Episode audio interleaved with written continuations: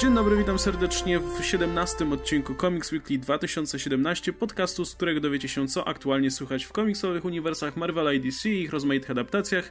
Ze mną jak co tydzień jest Oskar Rogowski, komiksomaniak. Cześć wam. I Adam Antolski, Ankol Mruwa. Hej wszystkim. No i zacznijmy w takim razie może od e, sprostowania dwóch rzeczy z poprzedniego odcinka, obu związanych w zasadzie z polskimi wydaniami komiksów. E, po pierwsze, Valerian jednak jest wydawany. jest wydawany dosyć regularnie i od dawna. Błąd. Więc tak. Także niepotrzebnie narzekaliśmy, po prostu tutaj Polska się włączyła e, i, no i trzeba było na coś ponarzekać niesłusznie. I to drugie to raczej nie tyle sprostowanie, co po prostu rzecz, która nam tutaj umknęła, mianowicie e, seria Kierona Gillena i Jamie'ego McKelvey The Wicked and the Divine będzie faktycznie wydana w Polsce i będzie wydana przez Mucha Comics, także super, jaram się bardzo. E, dobra, to możemy przejść sobie do rzeczy z tego tygodnia.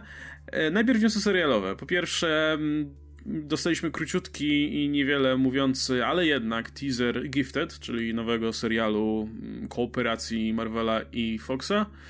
E, serial Powerless, o którym mówiliśmy swego czasu, dostał oficjalny cancel, więc już go nie zobaczymy w drugim sezonie. E, no i jeden news filmowy, czyli New Mutants, mianowicie obsadzono już oficjalny, oficjalnie bohaterki Magik e, i ten zagra Ania Taylor-Joy i Wolfsbane i Wolfsbane zagra e, Macy Williams.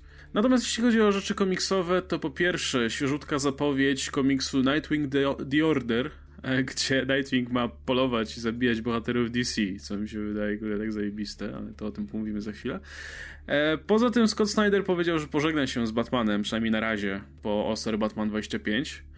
No i dostaliśmy wyniki sprzedaży za kwiecień i w, w kontekście naszych ostatnich rozważań o rozmaitych ruchach, jakie wykonywał Marvel czy DC, to myślę, że te wyniki są dość ciekawe. I jeden news z naszego tutaj polskiego poletka, smutny news, albo nie wiem, tragikomiczny w sumie trochę. E, Comic Con Polska, festiwal, na który, czy konwent, czy nie wiem, impreza ogólnie popkulturowa, na którą zastanawialiśmy się, czy się nie wybrać. Jak się okazuje, została odwołana. No wszystko na to wskazuje w każdym razie, więc. Chyba. Więc komikony w Polsce na razie nie cieszą się zbyt dobrą pasą. Co zrobić? No dobra, to od czego zaczynamy w takim razie? Ja tylko powiem, jeśli chodzi o Comic Con, to tak e, chyba został odwołany. No. Tam słyszałem, że w ogóle do, jakiekolwiek informacje uzyskać. No ja słyszałem jest, jakiś czas temu już, że nie odpowiadają na maile ani na jakiekolwiek informacje. I... Tak. Natomiast informację wow. o odwołaniu podała podobno osoba, która nie jest upoważniona do tego, żeby dawać tak. takie, tego typu informacje. Tak, ale więc... wiesz, nikt się nie pofatygował, żeby to sprostować, więc... To w ogóle co no się tak. dzieje? Organizacja na poziomie. Wow. E, o wynikach sprzedaży w sumie dużo nie możemy powiedzieć, tylko gadaliśmy wielokrotnie o tym, że flagowym e, statkiem Marvela są X-Men i hej, wydali X-Men Blue i Gold i hej, sprzedali się świetnie i nawet drugie numery, które sprzedały się już znacznie gorzej, no, cały czas sprzedały się bardzo do... No tak, ale połowę mm -hmm. gorzej z bardzo dobrej liczby, więc cały czas sprzedają się bardzo dobrze te drugie numery. Więc yy, hej, kto, kto by się spodziewał, że odświeżenie trochę formuły mutantów, znaczy może wrócenie do klasyki zadziała. No i event Secret Empire, kontrowersja, nie kontrowersja, działa, działa, bo się też sprzedał rewelacyjnie. Także no, jedyna rzecz na tej liście, która mnie oczywiście smuci, ale absolutnie rozumiem czemu tak jest i nie wierzę, że to się utrzyma, to jest Venom, który sprzedał się świetnie walnęli na okładkę We're Back z Edim Brockiem i wszyscy się rzucili znowu na fali nostalgii. Jestem ciekawy, jak to długo się utrzyma, bo jak faktycznie ludzie przeczytają, co tam było w środku, to myślę, że mogą no, już po wiesz, kolejny to, numer to wcale tak szybko nie zostaną sięgać. w związku z tym, że jest tam Eddie Brock i po faktycznie może to ich utrzyma. No umówmy się, że ten poziom to tak e, niekoniecznie musi być tutaj czynnikiem, nie? Nie, nie, nie, zgadzam się. Po, poziom ma, ma, tak rzadko wspólnego coś ze sprzedażą komiksu, że często o tym mówimy, ale chodzi mi o to, że jeżeli postać, którą dostajesz w środku, nie, nie odpowiada charakterowi jakby tej postaci, której oczekujesz, to jednak może to walnąć. Wiesz, nie chodzi mi o sam poziom serii, bo możesz czytać serię o twoim ulubionym bohaterze, który zachowuje się jak te, twój ulubiony bohater, ale wiesz, jego przygody są nudne jak flaki, jego, no cała masa rzeczy może się dziać. I wydaje mi się, że właśnie tutaj jest tak, że no niestety, ale Eddie nie zachowuje się. Więc nie, nie wiem, no rozumiem dlaczego akurat ten numer się dobrze sprzedał, ale jakoś nie wierzę w to, że dalsze będą. Ale poza tym to, no, Marvel robi dobre ruchy, które im znowu sprzedaż pompują, no tyle. Ja chciałem zwrócić uwagę na taki jeden mały detal i tutaj wystąpię jako fanboy DC po prostu. E, dlatego, że Batman 21 jest na tej liście dwa razy i to wynika z tego, że to jest ten lenticular, lenticular wariant, który ma inną cenę i w tym momencie to jak gdyby zaczyna figurować jako osobna pozycja na liście. Tak samo jest z Flashem, który jest na miejscu piątym i jedenastym. I gdyby, gdyby nie było to liczone w ten sposób, to Secret Empire byłoby na trzecim Trzecie. miejscu. Mhm. Więc tutaj taka mała uwaga. Ja jeszcze bym chciał zwrócić uwagę, że dosyć średniawo się Royal sprzedało i to w sumie pierwszy zeszyt się sprzedał za 40 tysięcy, więc podejrzewam, że przy drugim to spadnie bardziej jeszcze. Ale głupio to nazwali. No właśnie, właśnie, o to, właśnie do tego zmierzałem. Chciałem zapytać, czy nie uważacie, że gdyby zatytułowali to Inhumans po prostu, to czy by nie sprzedało się przynajmniej trochę lepiej? Oczywiście.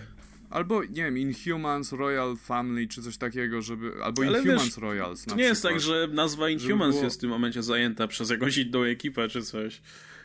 Więc, no dokładnie. No nie, ale mogą planować w przyszłości. Jak gdyby, no może. Więc... Mogli to zrobić inaczej, ale, ale nie nazywanie tytułu Inhumans, nie żeby Inhumans byli, wiesz, tak popularni jak X-Men, ale jednak tą markę walcząc po prostu jak tylko mogli przez lata, coś jej wywalczyli. To nie jest marka super popularna, ale sam ten, sam ten tytuł się będzie sprzedawał. No więc kiedy nazywasz to Royals, wiele osób nie do końca wie, też to yy, oprawa graficzna tego jest taka, że nie do końca te postacie można idealnie rozpoznać od razu na okładce, więc nie dziwię się. Błąd, błąd ze strony Marvela. Nie powinni byli tego nazywać po prostu Royals, bo myślę, że to jest największy powód yy, tak słabej sprzedaży. Nie żeby to walnęło 100 tysięcy, w to nie wierzę. Nawet jakby się nazywało Inhumans, ale z 60, 70 pierwszy numer mógłby mieć. No, jest też drugi. Drugi może nie spadł połowę, ale no też nie ma za dużo, 28 tysięcy, także będzie pewnie spadać, spadać i no nie wiem, no, kiepska inwestycja szczerze mówiąc, ale o, ale cieszy mnie za to, że zeszyty z Image się sprzedają bardzo solidnie, jakoś tak nigdy nie zwracałem uwagi specjalnie, ale tak przeglądam i widzę, że na przykład Seven to Eternity Ricka Remendera, którego tutaj chyba lubimy, e, się sprzedaje na poziomie 30 tysięcy egzemplarzy i to jest piąty zeszyt czy coś, więc no wyżej niż, nie wiem, Avengers albo Black Panther, także, także bardzo fajnie. Mnie trochę smuci, że Weapon X sprzedaje się drugi numer na poziomie Harley Quinn. To, to nie powinno mieć miejsca, ale okej. Okay. Znaczy co, Harley powinna być Nie zbierajcie pieniędzy, nie płaćcie, nie, nie, nie dawajcie no, pieniędzy na gry Galanda. No, to jest drugi zeszyt Weapon X, a Harley Quinn jest 17, więc no... No rozumiem, tak, ale, ale wiesz, o tyle to no. jeszcze jakby to był pierwszy, to jeszcze, ale to jest już drugi, to No pierwszy jest sporo wyżej. Nie no. dawajcie no. pieniędzy na dzieła gry Galanda. no trudno. E, dobra, to tyle jeśli chodzi o te rzeczy związane ze sprzedażą. E, dobra, to ja się pojaram tymi New Mutants, bo cieszy mnie obsada bo to są fajne, utalentowane aktorki i dosyć rozpoznawalne już powoli, także mm, myślę, że zrobią dobrą robotę i to oczywiście te nazwiska się pojawiły dużo wcześniej, nie? Teraz dopiero dostaliśmy oficjalne potwierdzenie. No mam nadzieję, że pod tym kątem będzie ta obsada dobierana, że będą... Mam nadzieję, że będą mieli taką rękę dobrą, jak przy... jak miał Matthew Vaughn przy pierwszej klasie, gdzie w zasadzie powybierał tych aktorów, a potem wszyscy nagle e, zaczęli robić kariery w Hollywood. Także wreszcie, w ogóle a propos New Mutants, to nareszcie mam film, którym faktycznie mogę się ekscytować, jeśli chodzi o Fox. Dawno, dawno już tak nie było. Ostatni raz to było przy okazji Days of Future Past chyba. I stosunkowo niedługo wychodzi, bo pierwszy jest na liście z tego roku, chyba w kwietniu następnego roku, czy jeszcze wcześniej.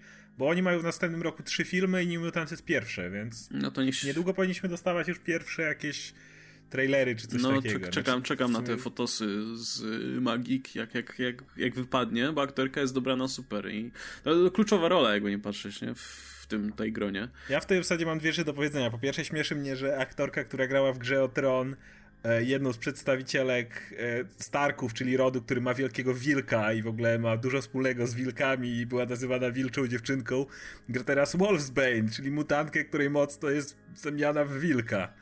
Także to jest jedna rzecz, a druga mam nadzieję, że mm, Iliana w tym filmie będzie mówiła z rosyjskim akcentem. Naprawdę mam nadzieję, bo Kolos Kolosusowi tego bardzo brakowało przez lata i to tak naprawdę pierwsza wersja, wiadomo, bo został też najlepiej napisany, ale też jednak to, że w Deadpoolu miał ten swój taki naprawdę fajny rosyjski akcent Kolosus, bardzo dużo dodało tej postaci. To był ten kolos, który, który został wreszcie pokochany na dużym ekranie naprawdę liczę na to, że Iliana też będzie miała ten rosyjski akcent, bo on jest według mnie bardzo potrzebny. Szczególnie jakby mogli porozmawiać ze sobą, wiesz, my little snowflake i wiesz, i, i ten, i ona do niego, nie wiem, bardzo bym tego chciał i myślę, że mogą to zrobić po tym, jak Kolosus się przyjął właśnie. No, myślę, że śmiało. Myślę, że e, z racji tego, że wzięli trochę inną ekipę, to prawdopodobnie nie będą się tak wstydzić komiksowej przyszłości jak Singer, więc są na to szanse na pewno.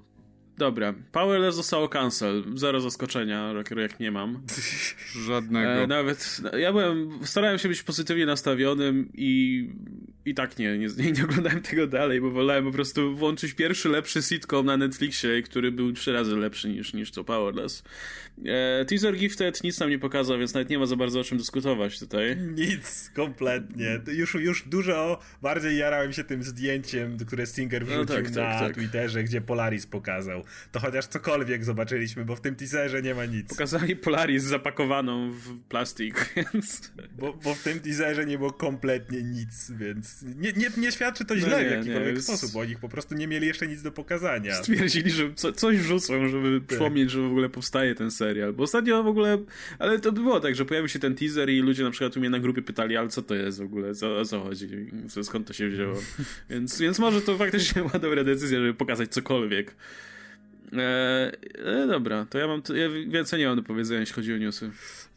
Zaszła trochę dziwna sytuacja przy okazji e, Secret Empire, tego numeru, który był rozdawany z okazji Free Comic Book Day, dlatego że e, no, ceny tego komiksu, jeżeli popatrzycie na eBayu, ładnie podskoczyły, nawet do, zdaje się 7 dolarów, jak czytałem, czy coś koło tego. I dużo wynika z tego, prawdopodobnie, bo nie jest do końca jasne, że e, jest akcja i w internecie, w social media, żeby palić zeszyty z, z właśnie z e, Secret Empire jako sprzeciw przeciwko faszyzmowi. I oczywiście człowiek tutaj ja się zacząłem drapać po głowie o co chodzi, dlatego że jest tutaj oczywista ironia dotycząca tego, że no kto palił książki, z którymi się nie zgadzał, to jest pierwsza rzecz. I druga rzecz to to jest, że Secret Empire jest e, bardzo antyautorytarnym no, no, historią. Jest to ewidentna krytyka wszelkiego autorytaryzmu chyba się zgodzimy co do tego, no, prawda? Ja, ja, nie wiem, szczerze mówiąc, jak można pomyśleć inaczej, w sensie... Nie no, ten Hive, ten doktor Faustus, Właśnie... który tam siedzą przy stole, to, to same no fajne tak, chłopaki, nie? sobie pisani, że chciałbyś z nimi iść na no nie dałoby rady wyraźniej zaznaczyć, że to są ci źli, mimo że tam jest Kapitan Ameryka, nie? Kapitan tak. Ameryka, który w tym pierwszym zeszycie wydaje rozkaz egzekucji, więc... Um... Ale Kapitan Ameryka to jest jeszcze ten, który nie ma pewności co do wielu rzeczy, które robi, ale wokół otaczają go goście pokroju Arnima Zoli.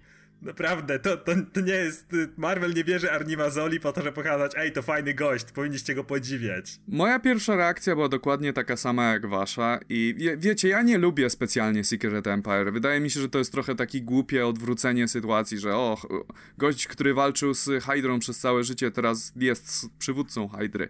Natomiast nigdy nie pomyślałbym, że to jest, wiesz, co, jakaś propaganda nazistowska czy coś takiego, szczególnie, że e, Nick Spencer jest y, no, demokratą, liberałem takim amerykańskim. Jest ukrytym nazistą.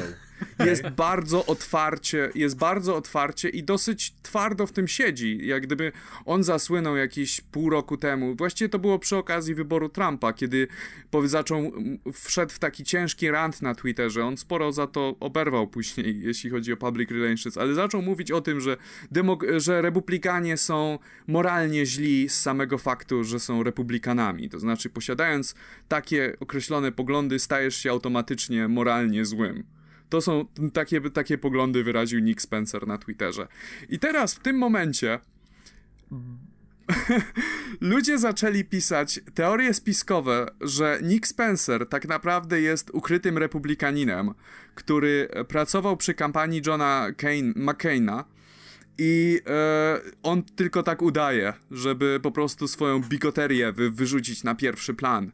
I ale poczekajcie, bo to ob, obłęd idzie dalej, bo zacząłem jak gdyby Wydawało mi się, że w dużej mierze problem wynika z tego, że o, to jest historia o nazistach, ludzie pomyśleli, że to w jakiś sposób promuje nazizm, a nie czytali historii tak naprawdę. Otóż okazuje się, że wielu z nich czytało i argument idzie w ten sposób, że po prostu większość bohaterów Secret Empire to członkowie Hydry.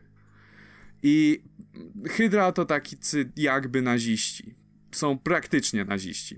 I w ten sposób Nick Spencer nadając tym bohaterom motywację, przemyślenia i tak dalej, normalizuje faszyzm, a zatem go musi popierać. I co? Tak to, tak to idzie, no bo ich uczłowiecza, daje im jak gdyby własne motywacje, chęci i tak dalej. Okay, czyli jeżeli bohater ma wątpliwości, to znaczy, że, że musi no tak. a popierać w pełni. Najwidoczniej, prawda? E, i no nie chcę tutaj źle przedstawić tych poglądów, ale to mniej więcej tak szło. No o, jest jeszcze taki argument, że komiksy powinny służyć do eskapizmu. Jak w tej chwili żyjesz w... Bo ta, ta cała krytyka to nie jest... To jest wszystko ze strony liberalnej, lewicowej, jak gdyby, amerykańskiej. Nie, nie z tej prawicowej. I... E, Argument jest też taki, że w momencie jak żyjesz pod rządami Trumpa, no to chcesz mieć eskapizmu od tego świata przepełnionego rzekomym faszyzmem czy czymś. Więc y, fakt, że Kapitan Ameryka jest teraz Hydra, to jest wielki znak poparcia dla Trumpa. Bo nie, bo nie dostarcza czytelnikowi eskapizmu od świata.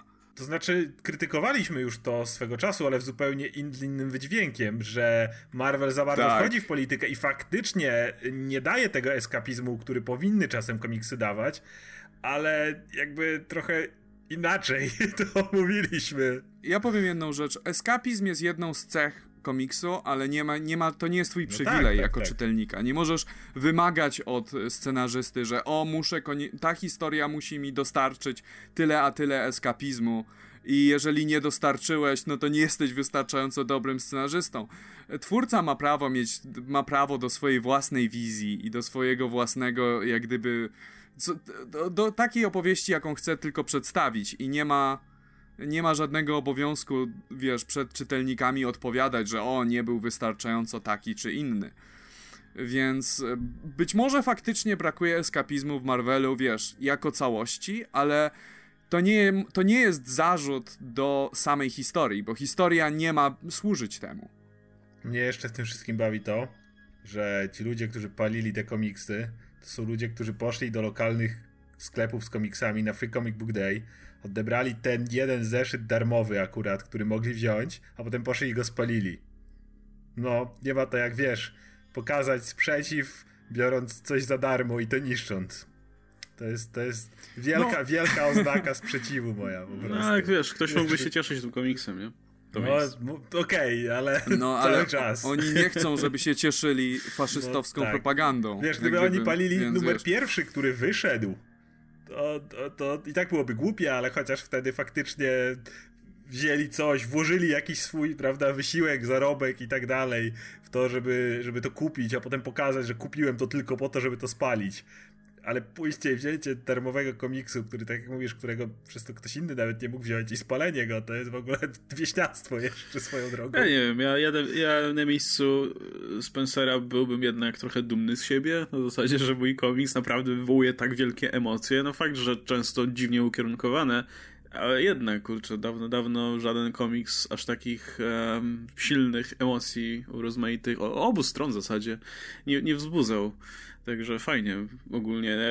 Myślę, że z perspektywy twórcy na pewno jest to jakaś swego rodzaju, powiedzmy, satysfakcja. Trafiłem jeszcze na jedną rzecz, tylko nie czytałem tego komiksu. Wydaje się, że w jednym z numerów sama Wilsona E, Nick Spencer zdecydował się troszeczkę sparodiować swoich takich bardziej właśnie e, czytelników, bardziej na, na, ekstremalnie liberalnych, że się tak wyrażę, z tego właśnie stronnictwa politycznego i to też, za to też teraz dostaje straszny no, Rage był trochę taką mm, zbyt przerysowaną, że tak powiem, stroną tego. Sam Wilson, który starał się między tym balansować miał Rage'a, który jest tam trzynastolatkiem w ciele dwudziestolatka w tej chwili i to wielkiego, umieśnionego, który wybiegał się ciągle napierdalać z policją. Był trochę takim właśnie, był trochę taką satyrą tego wszystkiego. Więc y, no to, ale czy to była wada, że sam, że Spencer do swojego bardzo mocno lewicowego komiksu starał się dodać chociaż trochę elementów pokazujących, że zbytnie przegięcie w drugą stronę też. Ale to wiesz, zawsze, zawsze komuś coś się będzie nie podobać, nie? To, to nie, nie, ma nigdy tak, że tylko jedna, że, że, że zadowolisz kogokolwiek. No. no tak, tylko że widzisz, masz tutaj całkiem dużą grupę, która tak bardzo skrajnie nie rozumie tego komiksu i co próbuje osiągnąć. I to jest troszeczkę dla mnie interesujące. E, Nick Spencer wypowiedział się na temat tego aktu palenia komiksów i powiedział, że po prostu jeżeli palisz moje komiksy, to nie występujesz przeciwko faszyzmowi, występujesz przeciwko ironii. I to jest. Trochę. To jest chyba najlepszy no, komentarz no, do tej tak. sytuacji. nie, ale jeszcze, jeszcze wypowiadał się autor okładek do Secret Empire. Um, jak się nazywa? Mark Brooks, zdaje się, że jeśli oglądasz na fotkach no. na Twitterze, jak ludzie palą twój komiks, to znaczy coś osiągnąłeś w branży jednak. No tak, ale, ale jeszcze wszystko się trochę sprowadza do tego, co mówiłeś, czyli jak palenie literatury, aby pokazać sprzeciw nazizmowi. To jest piękna po prostu autoironia, to jest, to jest zaoranie siebie samego, natychmiast robiąc to, więc no... To znaczy, no oczywiście tutaj e, argument, który jest używany, że to jest akt własnego sprzeciwu po prostu i że to nie jest, wiesz, dyktowane przez państwo, ani to nie są wielkie grupy, które to, no, wiesz, to nie są takie, wiesz, zbieranie się ludzi, że palą w jak, na jakimś stosie te książki i tak dalej, tak jak to robili naziści, ale jest dosyć bliskie, dlatego że no, zabierając te darmowe komiksy właśnie w ten sposób, to oni je wyciągają z no, rynku. Nie są już dostępne dla wszystkich, chociaż. więc i to jest jakieś, wiesz, to jest bardzo podobne do tego, efekt jest bardzo podobny do tego, co robili naziści, więc no nie jestem Był kiedyś taki kawałek zespołu Lonely Island, nazywał się Through It On The Ground i ogólnie tak, opowiadał tak, o tak, takim tak, tak, ziomku, który chce być edgy, więc jak mu dają hot doga, to on mówi, że chuj, wrzucę go na ziemię, nie będę częścią tego kurwa systemu. I, nie będę brał darowizny. Jak ktoś tak. mu daje próbkę jakiegoś produktu, rzucam ją na ziemię, nie będę, nie, nie dam się oszukać. I to, to, to mi tak przypomina to po prostu, tak wziąłem darmowy komiks, ale nie dam się faszyzmowi, po prostu spalę go. Tak. E, równocześnie został zapowiedziany komiks, który dostał troszeczkę rykoszetem z tego całego bólu dupy, mianowicie DC zapowiedziało e, Ellsworth. To jest prawdopodobnie Ellsworth. Nigdzie nie zostało powiedziane, że jest Ellsworth, ale jak popatrzysz na preview, to jest prawie na pewno alternatywna rzeczywistość. E, Nightwing The New Order opowiada o tym, jak e, całe uniwersum DC zostało jak gdyby podbite przez Nightwinga, przez reżim Nightwinga, który zabił wszystkich ludzi z supermocami. I teraz po prostu utrzymuje taki status quo, gdzie nikt ze supermocami nie może funkcjonować. No i jak popatrzymy na okładkę, no to jest to. No jest to po prostu kolejny tego typu Ellsworth, tak jak Superman no. Red Sun, mm. czy coś w tym stylu więc to, to nie będzie w żaden sposób wpływać, podejrzewam, na komiksy wychodzą, wychodzące co, ty, co miesiąc czy co dwa tygodnie.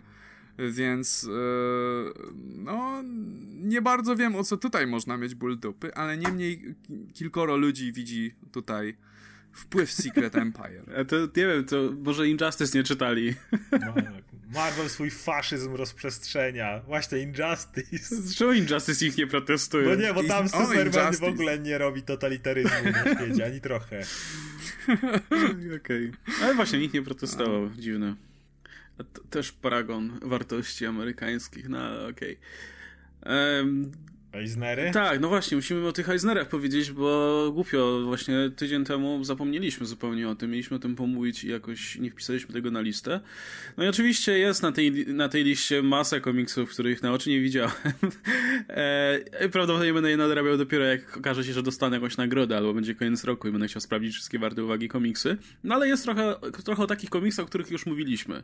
E, I cieszę się, że są doceniane. E, między innymi jest Vision Toma Kinga w najlepszej e, miniserii. E, tam jest też Han Solo, którego nie czytałem. Czytał ktoś z was to do końca? Mm, do końca nie, ale na pewno ja doczytam. Nie, ale w takim razie jak jest, jak jest nominowana, to chyba trzeba, nie? W najlepszych seriach jest Mockingbird i to też jest na mojej kupce wstydu cały czas, ciągle tego nie dokończyłem. No i warto tutaj zaznaczyć, że oczywiście mm, Kasia Niemczyk jest nominowana jako współautorka tego komiksu. Poza tym widziałem Jackheada nominowanego chyba do dwóch kategorii. O jest, najlepsza, najlepszy komiks dla nastolatków i najlepszy najlep best humor publication, najlepszy, nie wiem, komiks humorystyczny, czy jak to tam przetłumaczyć. Fajnie, bo Jackhead jest super, więc e, a, i, i, w zasadzie no ostatni story był taki sobie, ale to chyba we wszystkich komiksach Archie było takie na przetrzymanie, ale wcześniej poprzednia historia z Sabriną jest super w ogóle, także dałbym wszystkie Eisnery Jackheadowi. No i widzę, że Thora e, Astonishing tego. Beznadziejna Jane Foster, której nikt nie czyta, w ogóle kogo obchodzi ta kobieta Thor, nie? Gówniana historia i tak dalej która się nie sprzedaje jeszcze z tego, co słyszałem. no nie, jak najwyraźniej to jest w ogóle największy sukces Marvela z ostatnich, e, z ostatnich powiedzmy lat, nie? Ten, ten Thor, bo nie tylko dobrze się sprzedaje, ale jak najwyraźniej jest doceniany też przez że największym sukcesem Marvela z ostatnich lat jest po prostu Jason Aaron, a to... Reszta no tak, tak, bo Jason Aaron jest doceniany i jako autor Marvela i, I także jako autor swoich tak. komiksów, także niego tam trzymają ile się da w zasadzie. No a poza tym, no ja tutaj widzę głównie masę rzeczy, które muszę nadrobić. W tym Mockingbird widzę, że Chelsea Kane, autorka tego, jest też nominowana do, do nagrody za najlepszą, najlepszy, najlepszy scenariusz. E, ale jest Paper Girls na przykład, które jest super i polecam gorąco wszystkim. Z DC um, widzę jeszcze Deathstroke'a, którego no zacząłem czytać i mi się podoba, ale dosłownie pierwsze dwa numery przeczytałem. No, ja też nie nadrobiłem więcej niż wcześniej. Ja dropnąłem po dwóch numerach, więc chyba muszę wrócić, no. bo faktycznie zbiera naprawdę dobre oceny, a, a mnie omija. Tym bardziej, że zaraz będzie event, z którym to będzie się łączyło, więc to jest jeszcze tylko dodatkowa jakby rekomendacja. No, już, już jest. jest. właśnie, więc, więc już ja Deathstroke'a na pewno będę czytał. E, wśród kolorystów jest Matt Wilson, który odwala kapitalną robotę w ogóle w paru seriach. I w Paper Girls, i w Weekend Divine, i w Black Widow, i w Mighty Torze, i Star Lordzie. Po prostu jak nie dostanie tej nagrody, to będę tutaj naprawdę rozczarowany. E, no i co, coś tu jeszcze widzimy ciekawego? Chyba nie. Mm, także będę, będę ciekaw, szczerze mówiąc, co, co w tych kategoriach dostanie. Jeśli coś, jeśli coś przeskoczy jak Heda i Thora, no to to będzie pozycja obowiązkowa do przeczytania dla mnie. Jason Aaron nie jest nominowany za najlepszego pisarza w tym roku za nic. To jest ciekawe. No jest mocna konkurencja w sumie. No, widzę tutaj Jeffa Lemira, widzę W. Bakera, no. Max Landis jest, Chelsea Kane właśnie za, za Mockingbird. No, no, Brian Vaughan oczywiście, jak, tak. jak z roku. E, no i no. Bus, Busiek, czy Busiek, jak to się czyta? Busiek. Busiek, tak. Tak, jak music, tylko że z B. Nie no, no mocna kategoria ogólnie i do, dosyć duże nazwiska w zasadzie. E, może poza Chelsea Kane, która jeszcze tam pracuje w sumie na swoje nazwisko. No dobra, to Eisnery przerobione. Możemy przejść w takim razie do komiksów z tego tygodnia. No dobra, to tak, to jak już zaczęliśmy mówić o tym Free Comic Book Day, to sobie omówmy krótko Comic Book Day. Znaczy Oscar to mówi, bo e, szczerze mówiąc ja podchodziłem do paru i podchodziłem do Guardiansów, podchodziłem do tego Spidermana z Darskiego, ale jakoś nie wiem, nie wciągnęło mnie to, nie chciałem się tego czytać. Może dlatego, że było za darmo i stwierdziłem, że nie muszę, bo nie kupiłem, to nie będę czytał. E, ale przeczytałem Secret Empire i no, taki zeszyt, który trochę wypełniał tą, nam, nam tą, tę lukę, nie? Między zerów, zerówką a jedynką.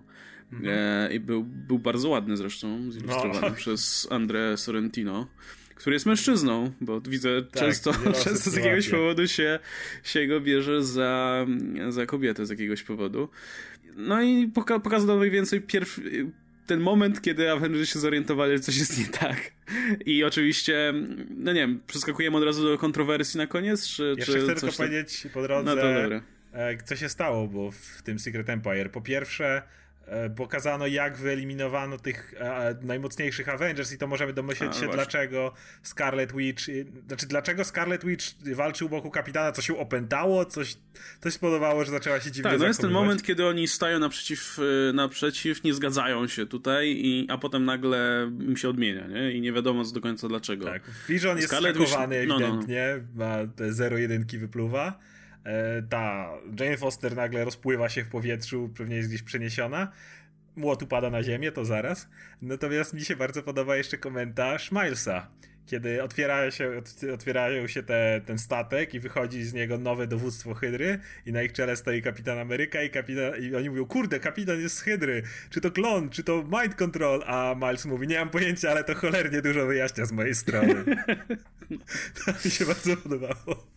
Bardzo mi się podoba układ kadrów i paneli, jak gdyby w tym komiksie. Jest naprawdę rewelacyjny, jak dwie pierwsze strony tworzą taką stylizowaną flagę Stanów Zjednoczonych.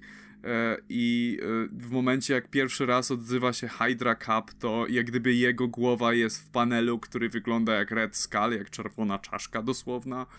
I w momencie, kiedy cała sprawa, jak gdyby zaczyna się cała walka, to wszystkie kadry zmieniają się w szachownicę, gdzie mamy czerwień i biel za, zachodzącą ze sobą i im dalej cała akcja trwa, tym, tym te wszystkie panele się zacieśniają i zmniejszają i ta szachownica przejmuje, aż w końcu jak gdyby pod sam koniec właśnie podczas tej kontrowersyjnej sceny Hydra Cup zajmuje cały, cały zeszyt, więc to jest bardzo fajne mhm bardzo fajny sposób opowiadania historii przez obraz i strasznie mi się to podobało. No Sorrentino tak ma, on bardzo często korzysta z e, nietypowych układów kadrów tak, właśnie. w Wolfman Loganie tego było bardzo dużo na przykład. No. Także nie wiem, czemu nie jest nominowany do żadnej nagrody, ale myślę, że to chwilowo nie Kwestia czasu, tak. No. no. dobra, kapitan Hydra podniósł cholerny Mjolnir. Przejdźmy do no tego. To już wiemy, czemu Thor jest po jego stronie, nie? No bo to wyjaśnia. Chyba. Do, do końca no, nie jestem pewien. No, ja rozum, nie? A ja, ja bym mógł założyć co innego, że Thor jest szantażowany na przykład, bo kapitan gdzieś wrzucił Jane Foster hmm, i hej, gdzie wiem. jest Jane? Pamiętaj, że bez młota ona jest zwykłą kobietą.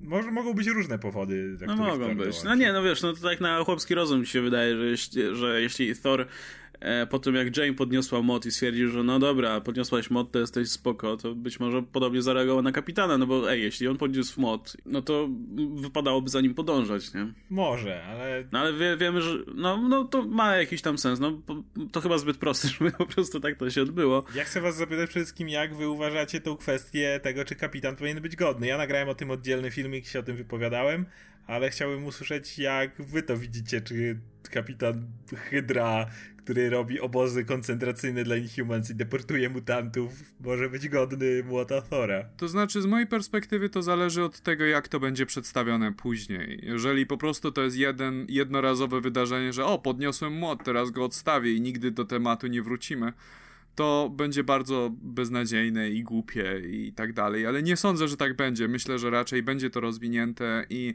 tutaj kwestia się pojawia tego, co to oznacza być godnym. I tutaj jest sposób do rozwinięcia rozwinięcia tego, czym, co właściwie sprawia, że ktoś jest godny. Czy to Oczywiście. jest po prostu waleczność i odwaga w walce? Bo jeżeli tak, to wiesz, to te obozy mogłyby nie przeszkadzać w tym i tak dalej. Czy to jest na przykład przekonanie o swoich własnych ideałach? Bo wiesz, y, to ja to potrafię odczytać w ten sposób, że jeżeli jesteś wystarczająco przekonany w swoje ideały, jesteś w 100% pewien w swojej głowie, że czynisz dobro i jesteś, wiesz, nie masz żadnych wątpliwości, no to wtedy możesz być godny. Natomiast jeżeli się te wątpliwości pojawiają, e, tracisz tą zdolność. Zresztą to by ta pasowało do tego, co Aaron pisał z Odinsonem w momencie, kiedy, wiesz, był ten szept i zyskał wątpliwości do tego, co robi, to e, to mu młot opadł. A no z mojej strony też to młot, okej. Okay. Nie no, właśnie z mojej strony też się wiąże z takim jakby determinacją przede wszystkim, nie? I oddaniem sprawie. E, w sensie, no nie, nie, trudno mi sobie wyobrazić koncept, w którym młot by oceniał cię etycznie tylko myślę, że, że jakby inne, inne przymioty tutaj decydują o tym, czy jesteś godny, czy nie. Nie, nie jakby e, nasze poczucie e, etyki, czy nie wiem... Moralności. Tego, czy moralności i, i wiesz, no, tylko właśnie jakby oddanie sprawie i, i właśnie ta determinacja i, i to chęć właśnie do, do jakby podjęcia walki o coś tam, nie? No jakby nie patrzeć, no Steve jest bardzo zdeterminowany, żeby zawalczyć o lepszy świat. W tym, na tym etapie historii jest w 100% pewien, że czyni świat lepszym miejscem, że to no jest, tak, tak wiesz, tak, tak, słuszna... Jasne wszystko jest słuszne, nie ma żadnych wyrzutów sumienia, żadnych wątpliwości i tak dalej. Już w pierwszym numerze Secret Empire ma wątpliwości, ale tutaj... Ale tam nie nosi młota. Ale tam nie ma młota ze sobą, prawda? Więc ja myślę, że tutaj może być kwestia tego właśnie, że w momencie jak w twojej głowie pojawiają się wątpliwości na temat tego, czy to co robisz jest słuszne, to tracisz zdolność podnoszenia młota. To by miało dla mnie sens, jak gdyby w tym kontekście. To by było spójne z tym, co Aaron pisał. No, z tym nie? tak jak Thor, któremu, któremu Nick Fury wywołał Dokładnie, o to, o to mi właśnie chodziło. Tyle. I ja chciałem tutaj dodać, że z mojej perspektywy to wygląda też to, żeby nie stawiać siebie w centrum, bo cała masa tych tyranów, jakby, też uważała, że świat uczyni lepszym pod swoim przewodnictwem, jakby. W przypadku Steve'a on owszem dowodzi tym, ale hej, on jest, on nie jest gotowy na śmierć, on mu tą śmierć przepowiedziano i on z tym jest zupełnie mu to pasuje, tak długo jak świat dzięki jego wizji stanie się lepszy. Więc w przeciwieństwie do Red Scala, dla którego Hydra to był on i on, wiesz, pod swoją władzą zrobi świat potężnym i tak dalej, Steve autentycznie wierzy, że świat będzie lepszym miejscem, a on sam nie jest tak istotny w tej całej układance jakby. Nie jest kluczowy, nie, nie robi tego dla siebie, nie robi tego z egoistycznych powodów. A czy jest to moralnie słuszne, to już inna kwestia i dlatego uważam, że się nadaje. No nie no, wydaje mi się, że Mjolnir nie wybiera jakby lidera, tylko wybiera mm, wiesz, żołnierza, wojownika, narzędzie jakby do, do osiągnięcia jakiegoś celu, a, a nie kogoś, kto ma przejąć władzę i tak dalej. To jest tak jakby, to się dzieje obok a jakby Steve też się nie traktuje jakby właśnie jako autorytarną figurę, znaczy nie, nie traktuje się jako, nie wprowadza kultu jednostki. Właśnie, no, dokładnie, dokładnie to. Oskarowi chyba chodziło o ten brak egoizmu czy egocentryzmu tak, w wypadku Steve'a, gdzie na przykład Red Skull no może mógłby być faktycznie przekonany, że czyni świat lepszym miejscem, chociaż wątpię. Ale gdyby, nawet gdyby Red Skull byłby, to no jest tam duża dawka egocentryzmu, że ja jestem najlepszy i tak dalej i to też może jak gdyby, to też nie pozwalałoby mu podnieść młota. No jakby powiem więcej, Doktor Doom nie tylko był przekonany, że uczyni świat lepszym, ale widzieliśmy autentycznie przyszłości alternatywne, w których Doom faktycznie przejął świat i ten świat był faktycznie dużo lepszym miejscem, a i tak nie mógłby prawdopodobnie, nie byłby w tym momencie godny, dlatego że ten świat, on widziałby to przede wszystkim jako jego świat, jako coś pod nim. No, on jest cholernym egoistą, Doktor Doom, nawet teraz, kiedy jest w miarę dobry. Więc dokładnie tak to widzę. I, I, ta zdolność jakby do poświęceń, bo tutaj z kolei odniosę się do Jane. Jane podnosi ten młot, chociaż wie, że on ją zabija w każdej chwili. Jakby ona absolutnie nie robi nic dla siebie w tym wszystkim. Ona jest Thor, chociaż wie, że to się dla niej bardzo źle skończy. I, ale mimo to wie, że jej moc jest potrzebna, że nie ma nikogo innego, kto teraz ten młot podniesie, więc albo ona, albo nikt. I jakby to też widzę w tym momencie jako, jako tą część. I kapitan też jest, jakby podpisuje się pod to, bo on też wie, że to, co robi, go zabije. No, no tak. Pełna zgoda, poklepujemy się po plecach, jak co tydzień. Lubimy nazistów. Znowu. jak widać, jak widać, lubimy nazistów, bronimy nazistów i w ogóle. No, zresztą się sprzedają w końcu naziści świetnie, więc... teraz, teraz DC stwierdzi, że też po prostu oh, muszą wprowadzić nazistów do swoich będzie, komiksów. Batman będzie nazistą. No Nightwing będzie, przecież już to, A, wiesz... Nightwing. No tak, ale nie w Main Universe. No to pewnie będzie jakiś kryzys, przeniosą go i zawładnie... Nie wiem, jak inaczej mogę nazwać pieprzonego Supermana w tym, w tym Ninjustice. Albo zajebiście, okay. gdyby, gdyby rozwinęli tego Nightwinga alternatywnego i potem on by się przedostał normalnego świata i byłby taki alternatywny Nightwing, który jest zły. Kurczę, czytałbym to. To zanim, zanim przejdziemy jeszcze do, Zanim przejdziemy do Tainu, do e, Secret Empire, czyli Secret Warriors, to jeszcze, Oskar, czy coś z tych rzeczy z Free Comic Book Day się nadawało no, do czytania? Spider-Man tak, Bardzo Spider-Man, ale to zaraz, bo Spider-Man chwilę pogadamy, więc szybko przeskoczę przez dwa pozostałe tytuły. Okay. Guardians of the Galaxy tłumaczy w miarę skąd wziął się nowy, nowy korpus nowy, że tak powiem. I to też jest wytłumaczone w Deadpoolu, o którym pewnie dwa słowa za, zamienimy. I kupuję to nawet. Myślałem na początku, że mi się to nie będzie podobało, ale w miarę sensownie wprowadzili ten korpus nowy więc niech już im będzie. E, co mnie bardzo cieszy, to pojawia się bractwo. A czy mógłbyś, mógłbyś powiedzieć krótko, jak został wprowadzony? Myślałem, że powiem o tym przy Deadpoolu, ale okej. Okay. Niech będzie. To po prostu wygląda to tak, że w galaktyce panował dosyć długi. Mm, zamęt od jakiegoś czasu, imperia padały na lewo i prawo, więc w końcu siły z różnych galaktyk, różne rządy i tak dalej się mówiły, że razem powołają na nowo korpus nowy i to są po prostu rekruci, którzy zakładają te kostiumy nowe w hołdzie dla starego korpusu, ale sami nie posiadają nowa Force. Oczywiście, hej, w filmie było no podobnie. Jak film. Tak, tak. I nawet wyglądają jak ale, film. Ale jakby jestem w stanie to zaakceptować, że jeżeli chce się wprowadzić policję w galaktyce i ubrać ją tak jak korpus nowy, bo jest to kojarzone z jakimś porządkiem, a jednocześnie nikim na siłę Nowa Force nie dopina, który nie wiadomo skąd miałby się wziąć, bo Nowa Force ma Richard i sam, to jakby to się nie kłóci ze sobą, jestem w stanie te jakby puzzle obok siebie zaakceptować. Ponadto pojawia się tutaj braterstwo Raptorów, to są ci asasyni Shi'ar, którzy się pojawili w War of Kings i tam po Realm of Kings totalnie o nich zapomniano. Bardzo się cieszę, że ktoś ich wyjął z szafy, bo to była rewelacyjna, uważam, historia tych asasynów, którzy przez lata gdzieś tam manipulowali i rozwijali Shi'ar, właśnie mordując kogo trzeba. I oni będą dużym zagrożeniem w Guardians. Także ten komiks Guardians kupuje nie jako historię, ale fajne elementy już wprowadza. Potem było Defenders. Jezu, to było tak słabe. Wpada na dyskotekę gangsterów. Daredevil, Luke Cage i Iron Fist biją gangsterów. A potem wraca Diamondback, wow, który był w ostatnio serialu. I teraz on nasyła wybuchające samochody na każdego z nich i strzela w Jessica. Mm, czyli ta seria będzie fakt, po prostu chciała być jak Netflix, tak? Bardzo, bardzo jak Netflix. Okay. I olejmy to. Fajnie. Dobra, ale jest Spider-Man, który pisze Zdarski i jest uważam tak rewelacyjnym komiksem, który odnosi się do tak wielu fajnych motywów ze Spider-Mana, trochę wyśmiewając też pewne cechy. Adam, ty to czytałeś. Tak, czy, czytałem. Bardzo mi się podobało.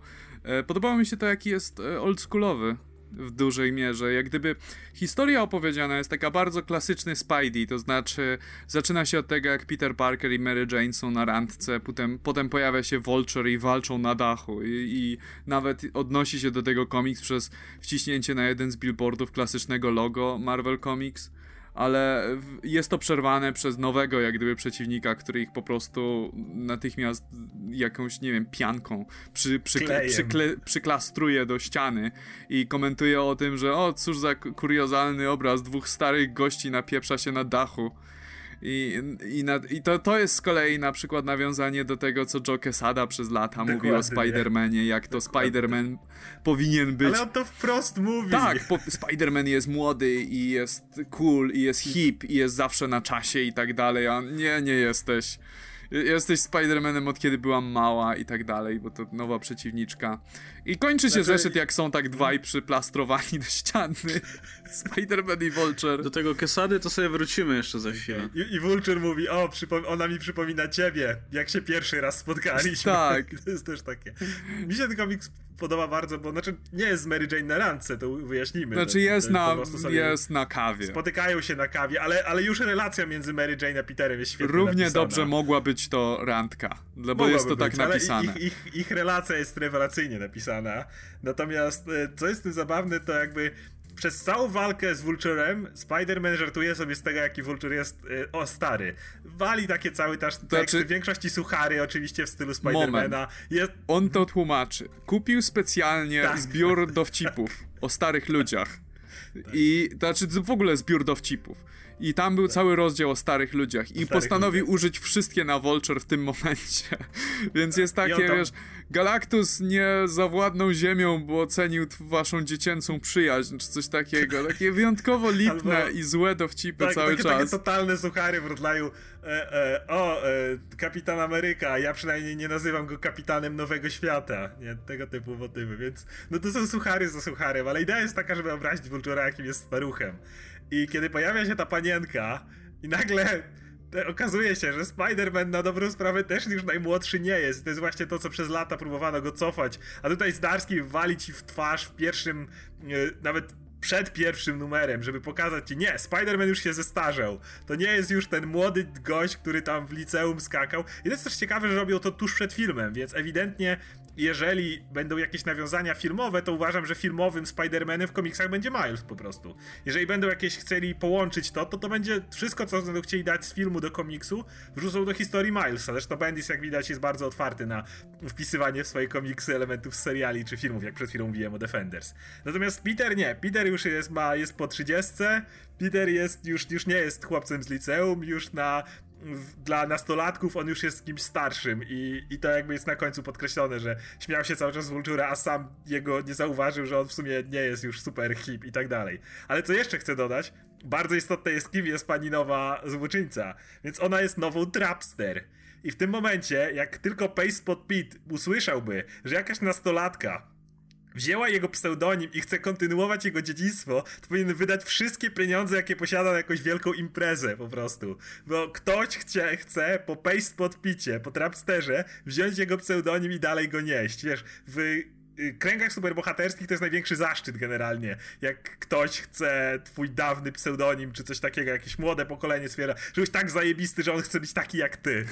Że ja uważam, że to jest po prostu moment, w którym Pace pod Pete powinien zacząć świętować. I mam nadzieję, że Zdarski to, jeżeli tą postać użyje, a myślę, że użyje w późniejszym czasie, to będzie taki motyw, że po prostu Pace pod Pete tam gdzieś, wiesz, łapią go policja, czy coś, a on jest tak, już, już tak szczęśliwy, że już, już osiągnął w życiu wszystko. Nie, ja nie mam nic do dodania. Ja jestem zachwycony tym i jestem bardzo, e, bardzo czekam jak gdyby na tę serię Spectacular Spider-Man. Dlatego, że no mam nadzieję, że jak gdyby będzie odwrócone trochę tego i jednak pokaże troszeczkę starszego Spidermana równocześnie, wiesz, nie odwracając się od jego korzeni i ten zeszyt dokładnie to mi zapowiedział. Tak, i ma się skupić też na samym Peterze więcej, tak. bo co nazywa się Peter Parker, The Spectacular Spider-Man i Zdarski obiecał, że skupi się na Peterze i to też chciałbym tego więcej dostać, bo Slot teraz skupia się bardzo na Spider-Manie, nie na Peterze. No, tyle do powiedzenia na temat ten. Przejdźmy okay, dalej. To ja bym chciał jeszcze zaznaczyć tutaj, bo mm, tak najeżdżacie na biednego Joe Gesadę cały czas e, odnośnie jego wkładu w One More Day i te mm, problemy ze status quo Spidermana. Never forget. I do tego poziomu, że ludzie potem w komentarzach się pytają, chyba u Oscara akurat nie u nas, ale, ale jednak, że ej, a ten Joe Quesada to on w ogóle zrobił coś dobrego? Bo, bo on wszystko niszczył i to czemu w ogóle go tam trzymają? I wiesz... A, coś tam i, zrobił. Wiesz, jak tak się zastanowisz, no to w sumie nic dobrego nigdy nie powiedzieliśmy, nie? A, a jednak, kurczę, Joe Quesada miał niebagatelne znaczenie w jakby odrestaurowaniu Marvela na początku lat e, 2000, nie? Gdzie po tej dosyć chujowej epoce przyszedł Quesada i stwierdził, że Marvel od teraz będzie cool i wprowadzał te swoje zmiany. Zaprosił sporo bardzo dobrych scenarzystów. Wprowadził te imprinty Marvel Knights, Max i Ultimate, które w swego czasu no, przecież były no, też świetnymi decyzjami. No i ogólnie gorzej, no naprawdę dużo od niego zależało i możliwe, że gdyby nie Joe Quesada, to Marvel by się tak dobrze e, nie rozwijał w kolejnych latach, nie? No, to te wszystkie rzeczy, które były, do, które jakby wpłynęły na, na jakby zwiększenie popularności Marvela w latach 2000, no to w dużej mierze zasługa Quesady, także Joe Quesada może mieć sporo rzeczy na sumieniu związanych z pewnymi decyzjami kreatywnymi, aczkolwiek też ma duże zasługi i dlatego jakby Marvela nie opuścił cały czas, ale dalej piastuje jakieś tam wysokie stanowisko, nie pamiętam jak się to dokładnie nazywa. E, Chief jak to, nie, jakoś nie pamiętam, jakiś chief w każdym razie. Ehm, także no, także to tak, taki mały segmencik miłości do Joe bo wiemy, że nieprędko się zdarzy kolejna okazja prawdopodobnie. No to ja mogę powiedzieć jako gość od DC, że dziękuję Joe za współtworzenie Azraela bo Azrael, postać, która do tej pory występuje w komiksach, jest jego tworem, między innymi. Jak gdyby on odpowiada w dużej mierze za ten pierwotny design. Okej. Okay. To też pewnie nikt, nikt nie powiedział nigdy, ale, ale spoko. E, dobra, to tak, mamy, mamy te Free Comic Book Day za sobą. E, w ogóle zdaje się, że pewnie te komiksy są jeszcze do dorwania, w, jak kupujecie komiksy gdzieś na Atomie czy Multiversum, jeśli ktoś jest zainteresowany. E, no dobra, to tak, to tak jak mówiłem, przejdźmy sobie do tego tainu do Secret Empire, czyli Secret Warriors zeszyt pierwszy, który jak zapowiedziano tę serię, to ja nie, nie miałem pojęcia, że to będzie tajn po prostu, że to myślałem, że to będzie regularna seria i tyle. Ale nie, powstanie tej grupy w ogóle jest tutaj związane z Secret Empire i tą nowym status quo, które jest w uniwersum Marvela. No bo komiks się skupia, nie? Na grupie właśnie e, tutaj ruchu oporu, takim e, tworzącym się niejako oddolnie, no. samoistnie praktycznie. Inhumans mają teraz dużo gorzej niż mutanci pierwszy raz chyba w historii Marvela. Dużo gorzej. Więc... Najwyższy czas, no. Niech poczują, co to znaczy, ale to też oznacza, że e, Kamala jest zajęta czym innym, nie, nie jest w obozie, tak jak nam się wydawało, dlaczego jej nie ma w, w Champions, tylko po prostu jest zajęta tutaj walką o, o uwalnianie, nie wiem, Karnaka z uwięzienia. E, no nie wiem, mi się ten komiks w miarę podobał, przede wszystkim dlatego, że jest oparty na Daisy Jones, która jest tutaj fajnie pisana. To jest Cold Beach, po prostu wszystkich nienawidzi, jest taką, taką, taką chamską suką do wszystkich, ale... Nie jest chamską, bez przesady nie jest chamską suką, jest po prostu twardą laską, no. No niech będzie, która, e, coś która... pomiędzy. Nie, no właśnie nie, ona, ja wiem, zdaję sprawę, ona często jest pisana właśnie jako taka zimna suka, tutaj nie, tutaj mi się wydaje, że ona po prostu jest, jest no, zbalansowali moim zdaniem no, okay, to całkiem niech będzie, trochę, tro, trochę ją zluzowali, tak. To, znaczy też komiks jest pisany trochę pod nią, bo reszta postaci jest wybitnie irytująca po prostu. Co dla, podejrzewam dlatego, żeby właśnie Daisy przy nich wypadała e, lepiej niż Ej, zwykle. No nie wiem, Karnak jest okropny w tym zeszycie w ogóle. Nie wiem, co za... To? Po prostu jakby to było moje pierwsze spotkanie... Karnak, jakby to było moje pierwsze spotkanie z tą postacią, stwierdził, że kurwa, co za pajac. No, ja mam taki problem, że czekałem bardzo na spotkanie Karnaka i Lunelli, bo Lunella jest tą radosną, powiedzmy radosną, też jest przemądrzała w pizdu, ale nieważne, jest tą małą właśnie przemądrzałą dziewczynką, żyjącą w trochę innych realiach i masz Karnaka, wielkiego w ogóle nihilista i tak dalej. Tylko, że to spotkanie poszło trochę inaczej niż się spodziewałem. Miałem z niego Posz... bardzo creepy Spotkanie poszło w złą stronę. Nie, bardzo creepy vibe w tym momencie, jak to czytałem. No, wyobraź sobie, że spotykasz sobie ma małą dziewięcioletnią dziewczynkę i nachylasz się na już o, cześć! Jaka miła nie, niespodzianka. To, mm. to, w ogóle jest coś takiego, że przychodzi Daisy, uwalnia tego Karnaka z więzienia, Karnak mówi, nie, nie idę to, zostaję tutaj. Nagle się pojawia mała dziewięcioletniczka, o, może jednak z wami pójdę. nie, Karnak, proszę. Hmm, jednak, jednak, jednak to jest bardzo interesujące, może jednak się z wami zabiorę to będzie. nie, nie mam, ale nie, masz jakiś pomysł, co scenarzysta miał na myśli tutaj? nie wiem, nie wiem, naprawdę nie wiem. Wiesz, ona jest super inteligentna czy coś. Jedyna, nie wiem, może na przykład Karnak nie zobaczył w niej żadnych wad i stwierdził, że to jest wow, fenomen, czy coś takiego. To jest też creepy. Ale mimo wszystko, nie, to było tak niepokojące. Komiks mi się podobał, ale ta konkretna scena była bardzo niepokojąca. To znaczy, Wiesz, ten... mnie najgorzej to było ten moment, jak Mungel mówi You are a creep. I Karnak na to Yes, I am. I am. Karnak w tym no. jest takim creepem. Bo poprzednie zdanie to mógłbyś uznać, że po prostu o, wyszło tak po prostu, ale w momencie jak on sam się przyznaje, tak, jestem creepy. to już zaczyna, to już my, za... That's my thing. No, tak. Ale... Jeszcze zobaczysz. No jest... Kurwa, co to ma być? To jest wreszcie, reszta mi się w miarę podoba. E, ta, Miss Marvel jest tu praktycznie zbędna. Nawet nie, nie pamiętam żadnej kwestii, którą ona by miała tu do powiedzenia. E, podoba mi się e, za to relacja jak używana jest tutaj Moon przez Daisy i to jak na przykład, dobra, oni idą do domu, bo to dzieci, a ona mówi, dobra, ja też jestem, no ale masz pierdolonego tyranozaura czerwonego do smyczy, więc się nie liczysz. I potem jest oczywiście, jak ona chodzi i mówi, że szuka swojego pieska, to jest całkiem też urocze. Także ja, część, ta część mi się podobała. Mówię, Kamala była praktycznie zbędna, Inferno dopiero się pojawił, ale podobał mi się tekst, jak, e, jak nazwała go Inhuman Torch bo, tro, bo oczywiście, że jest zżyną trochę z tego. No tak, tak, wszystko fajnie, tylko ten Inferno jest tutaj też potraktowane jak taka pizda maksymalna. Na razie jest kompletnie tak, zbędny. Ja, ja, to idę do domu, wiecie, na, na razie, idę. Na pewno masz gdzie się podziać w tym jest taką pizdą trochę, to nie dziwię się, że, że A, tak. Okay. Przy okazji jest cholernie no, potężny, bo jak widziałeś, jak Logana załatwił, w ogóle on się regeneruje, oddetniesz mu rękę, to mu się lawa wylewa i robi mu nową rękę.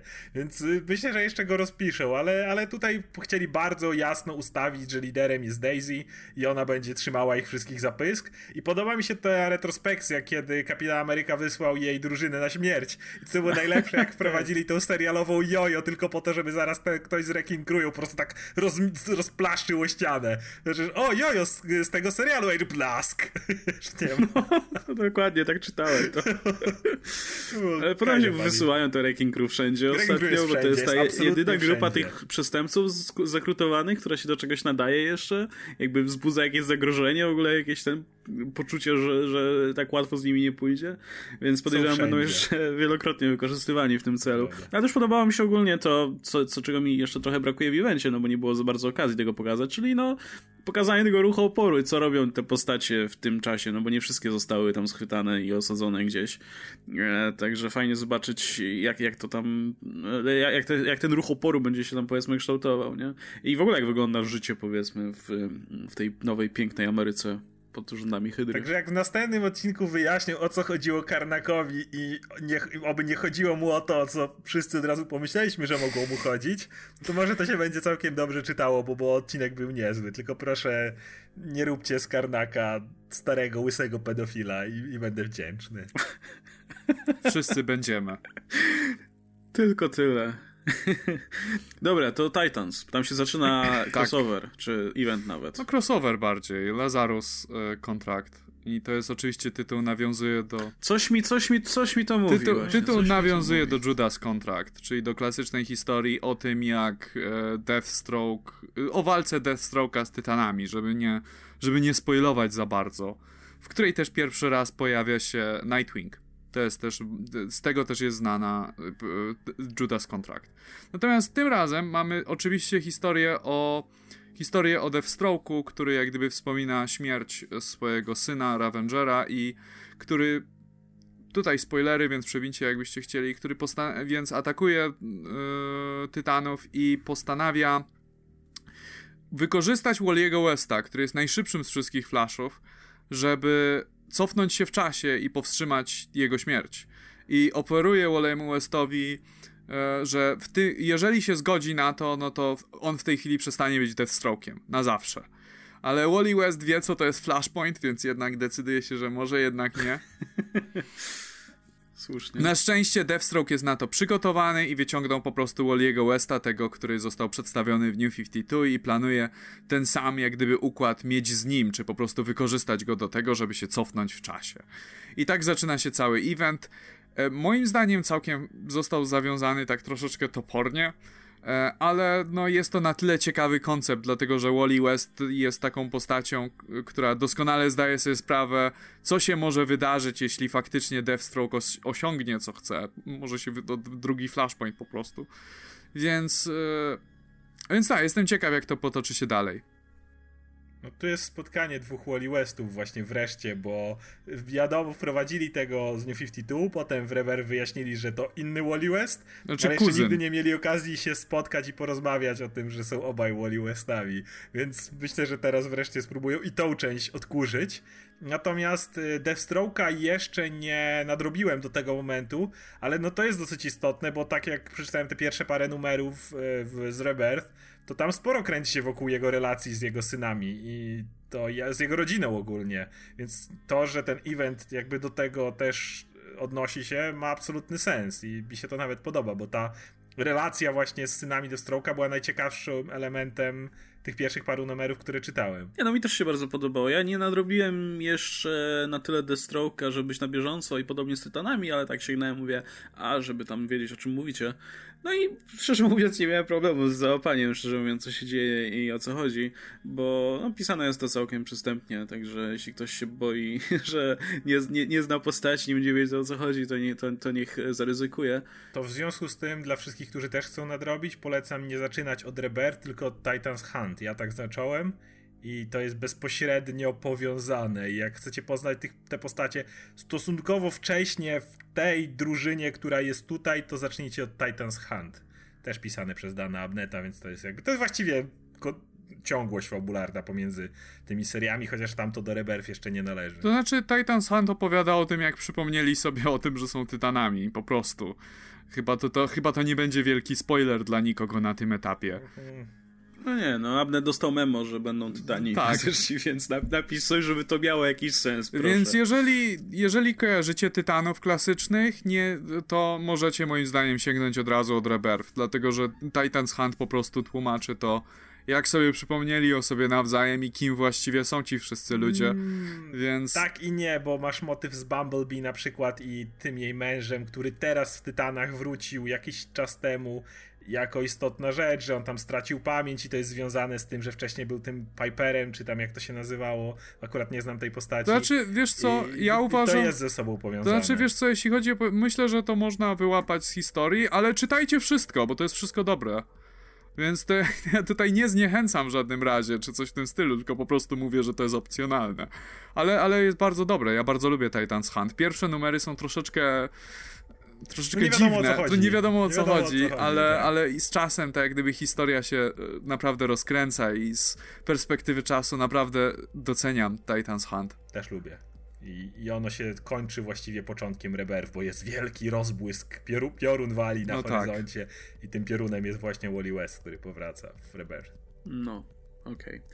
E, myślę, że o tych tytan- jak nadrobię tych tytanów, to się podzielę jakby opinią. No i jak nadrobimy tego Deathstroke'a, to myślę wtedy pogadamy o tym no ja bo wiem, że tam są jacyś fani. Tak, Deathstroke'a czytam. E, a wszyscy chwalą tę serię, no jak widać jest nominowana do nagród, także tym bardziej warto będzie to przeczytać. Tak. Zresztą Christopher Priest to jest też bardzo dobry autor. Nadrabiam także... Deathstroke'a już na następny Comics Weekly, czy powiedzmy w, przysz- w miarę niedalekiej przyszłości powinienem być na bieżąco, bo to jest seria, którą właśnie czytam.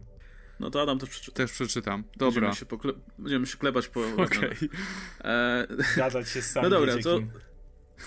No, e, to Deadpool 50, tak? Dobrze tak, pamiętam? Tak, tak. Nie, 30. E, powiększ... 30. O Jezu, 30.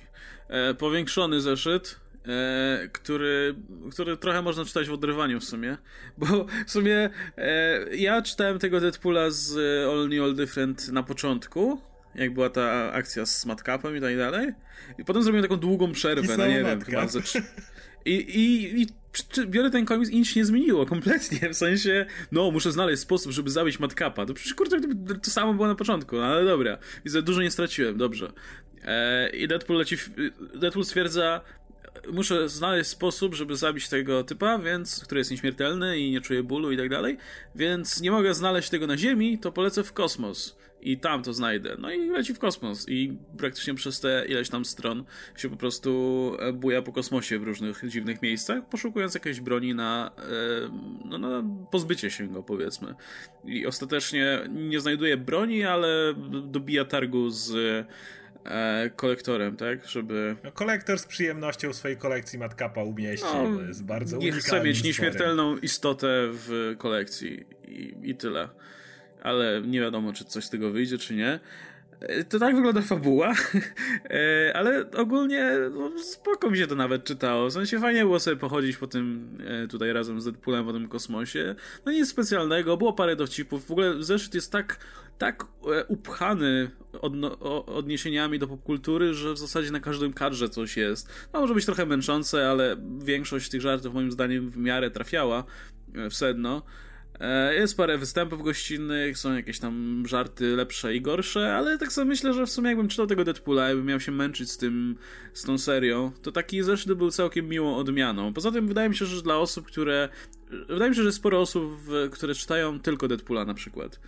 E, bo, bo ich tylko Deadpool interesuje i to myślę, że to jest też dobra okazja, żeby jakby poznać trochę większą część uniwersum Marvela razem z tym bohaterem. Więc ogólnie na plus, no i, no i nowa kort się pojawiają nie wiem, jakoś niespecjalnie mi to chwyciło tutaj, ale spoko. E, jakie są twoje wrażenia? Czy ten motyw z Nowa Core tak jak mówię, to jest do, dobudowanie tamtego, bo to też pisze Jerry Dugan, tak samo jak Guardiansów, więc on to tutaj sobie buduje, to jak ci Nowa Core powstają i to jest spoko i skotacji, którego możecie znać, jeżeli już nawet śledzicie polskiego Deadpoola, bo on tam już się sporo pojawiał jako agent SHIELD, dołączył do Nowa Core i żeby uciec od Deadpoola i oczywiście Deadpoola musi tu spotkać. Jeśli chodzi o ten komiks, ja mam z nim taki problem, że on miał 80 stron i, i było tam naprawdę kilka takich naprawdę udanych dowcipów, które mnie rozśmieszyły, które były jakimś tam fajnym odniesieniem, ale ja mam też z nim taki problem, że dobrze wiem, że jakby Dugan strzelał wiele razy i po prostu dali mu dużo więcej amunicji, bo dali mu 80 stron i dlatego te parę razy trafił. Gdyby to podzielić na 20-stronicowe zeszyty, takie normalne, no to byś się uśmiechnął raz na zeszyt, może dwa razy na zeszyt. I, i to jest problem, bo ja wiem dobrze, że to jedyny powód, dla którego kilka razy mu się udało, to właśnie dlatego, że dostał tak tak obszerny zeszyt do pisania I, i no ta historia nie jest dobra i sposób pisania tutaj Deadpoola też nie jest wyjątkowo dobry. Po prostu się ja nie wiem, aż tak surowy. Znaczy nie wiem, ja mam po prostu złe wspomnienia związane z tym, co czytałem na początku All New All Different, ale jak dla mnie to było lepsze niż to, co czytałem na początku, także chociaż tyle. Hmm. Powiedzmy. Nie wiem. No, ale bez, bez szału, bez, bez emocji i dalej no i na końcu ważne jest to, że na końcu Deadpool ląduje na ziemi i podchodzi do niego Steve Rogers i mówi skrajcie, potrzebuję, tak, tak. tutaj chodź ze mną. Do, do, no tak, teraz do... będziemy mieli już tajny do Secret Empire'u Deadpoola. No, no to tyle, jeśli chodzi o ten ekscytujący komiks. E, no i na moment zajrzyjmy po prostu do tego najdziwniejszego zakątka e, do komiksu, który czytałem dwa razy, żeby zrozumieć coś z niego. Naprawdę było tak trudno? Czy, czy, bo to się czyta jak te takie stare komiksy Kirby'ego. E, myślę, że to oczywiste, jakby, no tak, że to jest oczywiste. I, po prostu trudno mi się było wpasować w ten, wiesz, w te fale. E, no ale dobra, mówimy o komiksie Bug, The Adventures of Forager. Zeszyt pierwszy Mike'a Alreda i Lee Alreda, ilustrowany, y, kolorowany przez Laurę Alred, więc w ogóle rodzinna robota. E, I to będzie miniseria z Young Animal. Jedna z tych dziwnych rzeczy. I to jest jedna z tych dziwnych rzeczy. Aczkolwiek i tak, i tak w miarę standardowe, jak na, jak na to, co do tej pory widywałem w, w komiksach Young Animal. E, musiałem zrobić research, żeby się dowiedzieć, kim jest Forager i zrobiłem i w sumie doceniam bardziej to, co tutaj z nim robią, bo on jest z tej e, niższej rasy żyjącej sobie na New Genesis. Mm -hmm pogardzane i tak dalej. I okazuje się, że ten komiks w ogóle kontynuuje jakby jego losy, tak. nie? Bo skończył się na tym, że on zginął, oddał jakby życie ratując tam Batmana czy kogoś przed Darkseidem i, i Orion, który go do tej pory pogardzał nim w ogóle jak szmatą, e, dopiero wtedy go docenił i tak dalej. No i ten komiks się zaczyna w zasadzie od tego, że on jakby wspomina te wydarzenia, nie? W śnie e, jak fajna, fajna rzecz. No, tak, i on niby zginął, ale śni. Znaczy, a potem się budzi i dalej znaczy, śni. To jest jak jakiś horror, tylko że to jest jakby horror osadzony w świecie, stwo, wiesz, który działa na prawach starego komiksu e, Jacka Kirby'ego i który w ogóle istnieje no. w Srebrnej Erze. Pojawia się w pewnym momencie Sandman ze Srebrnej Ery i ten jego głupawy przeciwnik. E, ale jak się nazywał? E... Ale był tak maksymalnie generic, jak się tylko dało. Szalony naukowiec z mózgiem na wierzchu w słoiku. Z elektronicznym mózgiem. I oczywiście wszystko jest, wszystko jest kreską Michaela Reda, więc naprawdę to wygląda jak komiks z epoki. E, General Electric. General Electric brzmi w ogóle jakaś firma produkująca elektronikę. Nie, ale serio, e, komiks ma dużo humoru i jak gdyby dużo ten, ale fabuła sama opowiada właśnie o tym, jak jak Forager budzi się w jakiejś dziwnej, tajemniczej piwnicy i spotyka ducha dziewczynki, gadającego pluszowego misia i potem pojawia się Silver Age e, Sandman i mówi, że śni, że to nie jest prawdziwa rzeczywistość, że śni, no ale może go wybudzić. I e, wtedy się dowiemy, czy on na pewno żyje, czy nie, bo jeżeli jest martwy, to się nie, nie, nie da się go obudzić ze snu, no bo jest martwy. No więc próbują go budzić i się budzi dokładnie obok, w tym nadal w tym samym śnie, po prostu w tym samym kokonie, z którego się obudził pierwotnie. I to jak gdyby zawiązuje taką pierwszą i, i, i wtedy atakuje General Electric. I, I to jak gdyby zaczyna wiązać taką dziwną historię o tym, wiesz, czym jest sen i czym jest rzeczywistość. Tak się domyślam, że do tego zmierzają, bo no tutaj sam, pierwszy zeszyt to jest po prostu taka przygoda w stylu, wiesz, starych komiksów, gdzie po prostu bohaterowie no. widzą dziwny shit dookoła i próbują jakoś na niego reagować. E, natomiast myślę, że tak jak wszystkie serie Young Animal, to będzie próbował robić jakiś większy obrazek, czy większe przemyślenia budować, po prostu używając tego jako tak, punktu tak. startowego. No, także chętnie przeczytam dalej, bo no, no, no, nie brakuje tej serii oryginalności. Zresztą ja jestem dziwką na rysunki Alreda, także przeczytam wszystko w zasadzie, co, co on tam ilustruje. To ja tutaj wspomnę na szybko, że w ostatnim Silver Surferze Mike Alred narysował e, niedźwiedzie ze spluwami, które w kosmosie atakowały wielkie pszczoły i chciały zabrać ich miód. To była planeta, ale najbardziej kochałem nazwę. Oni się nazywali Barbarians. Oh. Byłem tym totalnie urzeczony po prostu. To były takie niedźwiedzie ze spluwami. Barbarians, które atakowały pszczoły. I to Mike Allred oczywiście wszystko rysował, bo to Silver Surfer. Także to tak wspominając Mike Allreda. Okej, okay, dobra. Ej, zanim przejdziemy do dalszych komiksów, pominęliśmy jednego newsa. Nie wiem, czy chcecie o tym mówić, ale to w sumie jest ciekawe. Będzie serial animowany Deadpool w kategorii R. Okej. Okay. Okej, okay, ja mam w dupie. Je, tak samo. Im, Im mniej Deadpoola w moim życiu, tym lepiej, także dziękuję bardzo. No ale z drugiej strony, wiesz, to znaczy... serial R to... nie namawiaj mnie, nie, nie To nie, nie jest coś wyjątkowo popularnego i ciekawie, że na to się zgodzili w tej chwili, bo ostatnio próbowali z wielkim sukcesem zrobić ten Killing Joke doskonały. Kreskówka superbohaterska w kategorii R stały jako serial uważam, że jest jednak czymś niespotykanym. No tak, jest to niespotykane, ale z drugiej strony to Deadpool. Więc jeżeli pomyślisz o tym, jaka postać mogłaby zadziałać jako, wiesz, film animowany w kategorii R, no Deadpool. No ale film to jedno, ale jeśli chodzi mi jeszcze o serial, to to jest trochę. No ale tylko, że wiesz, seriale są w, te, w tej mierze na tym etapie, seriale animowane o superbohaterach już dawno straciły jak gdyby, że to, to są tylko dla dzieci, tą wyłączność, no bo dorośli... Marvel do tego wracał. Dorośli, przynajmniej jeśli chodzi o filmy DC, to dorośli oglądają w równej mierze, jak siedzą nie więcej. Siedzą te nerdy i oglądają. Sie, siedzą no. te nerdy i oglądają i... Te Marvelowe animacje ostatnie były praktycznie, jak próbowałem je oglądać, to były wyłącznie dla dzieci. E, Avengers Assemble tam było bodajże, Hulk i Agents of Smash i ten jakiś tam Spider-Man, nie wiem jak to się nazywa, Mega Spider-Man czy coś takiego. Wszystko to było tak bardzo dla bardzo, bardzo, bardzo młodego widza przeznaczone, więc... Ale no, poczekaj, czy to będzie serial dan, dan, R, czy to będzie film R? Serial. To, to jest dziwne, okej, okay, bo jakby to no, był film do, R... Do tego się odnoszę, okay. bo film Ale to... niedawno był ten Tylko, Batman że Killing na czym to będzie dalej. lecieć? Czy to będzie w telewizji lecieć normalnie, czy jakoś jako web series? Musiałeś mi zadać pytanie, które nie są odpowiedzi? Musiałem, eee, od tego jestem. To ma, nie, to, ma, to, to jest w ogóle stoi za tym Donald Glover i to będzie na FX, FXX. 10 epizodów. FXX. Tak. Okay. I ma być to adult, I... adult comedy 10-odcinkowa e, z właśnie Deadpoolem w tym. No, no, nie, ja sobie w tej chwili na, te, na teraz nie jestem w stanie wyobrazić, jak to ma wyglądać. Film animowany jeszcze bym sobie wyobraził w kategorii R, no czemu nie? Ale czemu, jak, co, czemu tak trudno wyobrazić sobie animkę z Deadpoolem w R? No oni mają Archera na przykład, zrobią Deadpoola teraz. Co, co, co, no w czym problem? W no, stylu, to... tak, okay. Prawdopodobnie, no nie sądzę, żeby to miało jakiś gigantyczny budżet, niesamowite sceny akcji i tym podobne rzeczy. No nie, no masz kreskówkę, Re... gdzie będą mogli rzucać dowcipami. O penisach. Trochę bardziej odważnymi. No. Więc... nie wiem, spoko. Będę oglądać. ja, Wiecie, no, ma, ma, ten rynek kreskówek dla dorosłych to też nie jest nowa sprawa, więc no, mogę zrobić z Deadpoolem. Nie sądzę, żeby to była jakaś e, kreskówka, gdzie będziesz miał jakieś wielkie uniwersum Marvela czy coś. Będziesz miał Deadpoola, który wiesz, jest najemnikiem. Ja, ja to będę i, oglądał. I walczy z jakimiś losowymi zbirami. Space Ghost, coś w tym Ale stylu. To spoko, to jest, to jest ciekawe, ale i tak mam wyjebane szczerze mówiąc na to, bo mam dosyć Deadpoola, także Także nie, nie, raczej, no sprawdzę pewnie z obowiązku po prostu, ale nie, żebym się tam ekscytował specjalnie. Wyczerpany temat. Tak.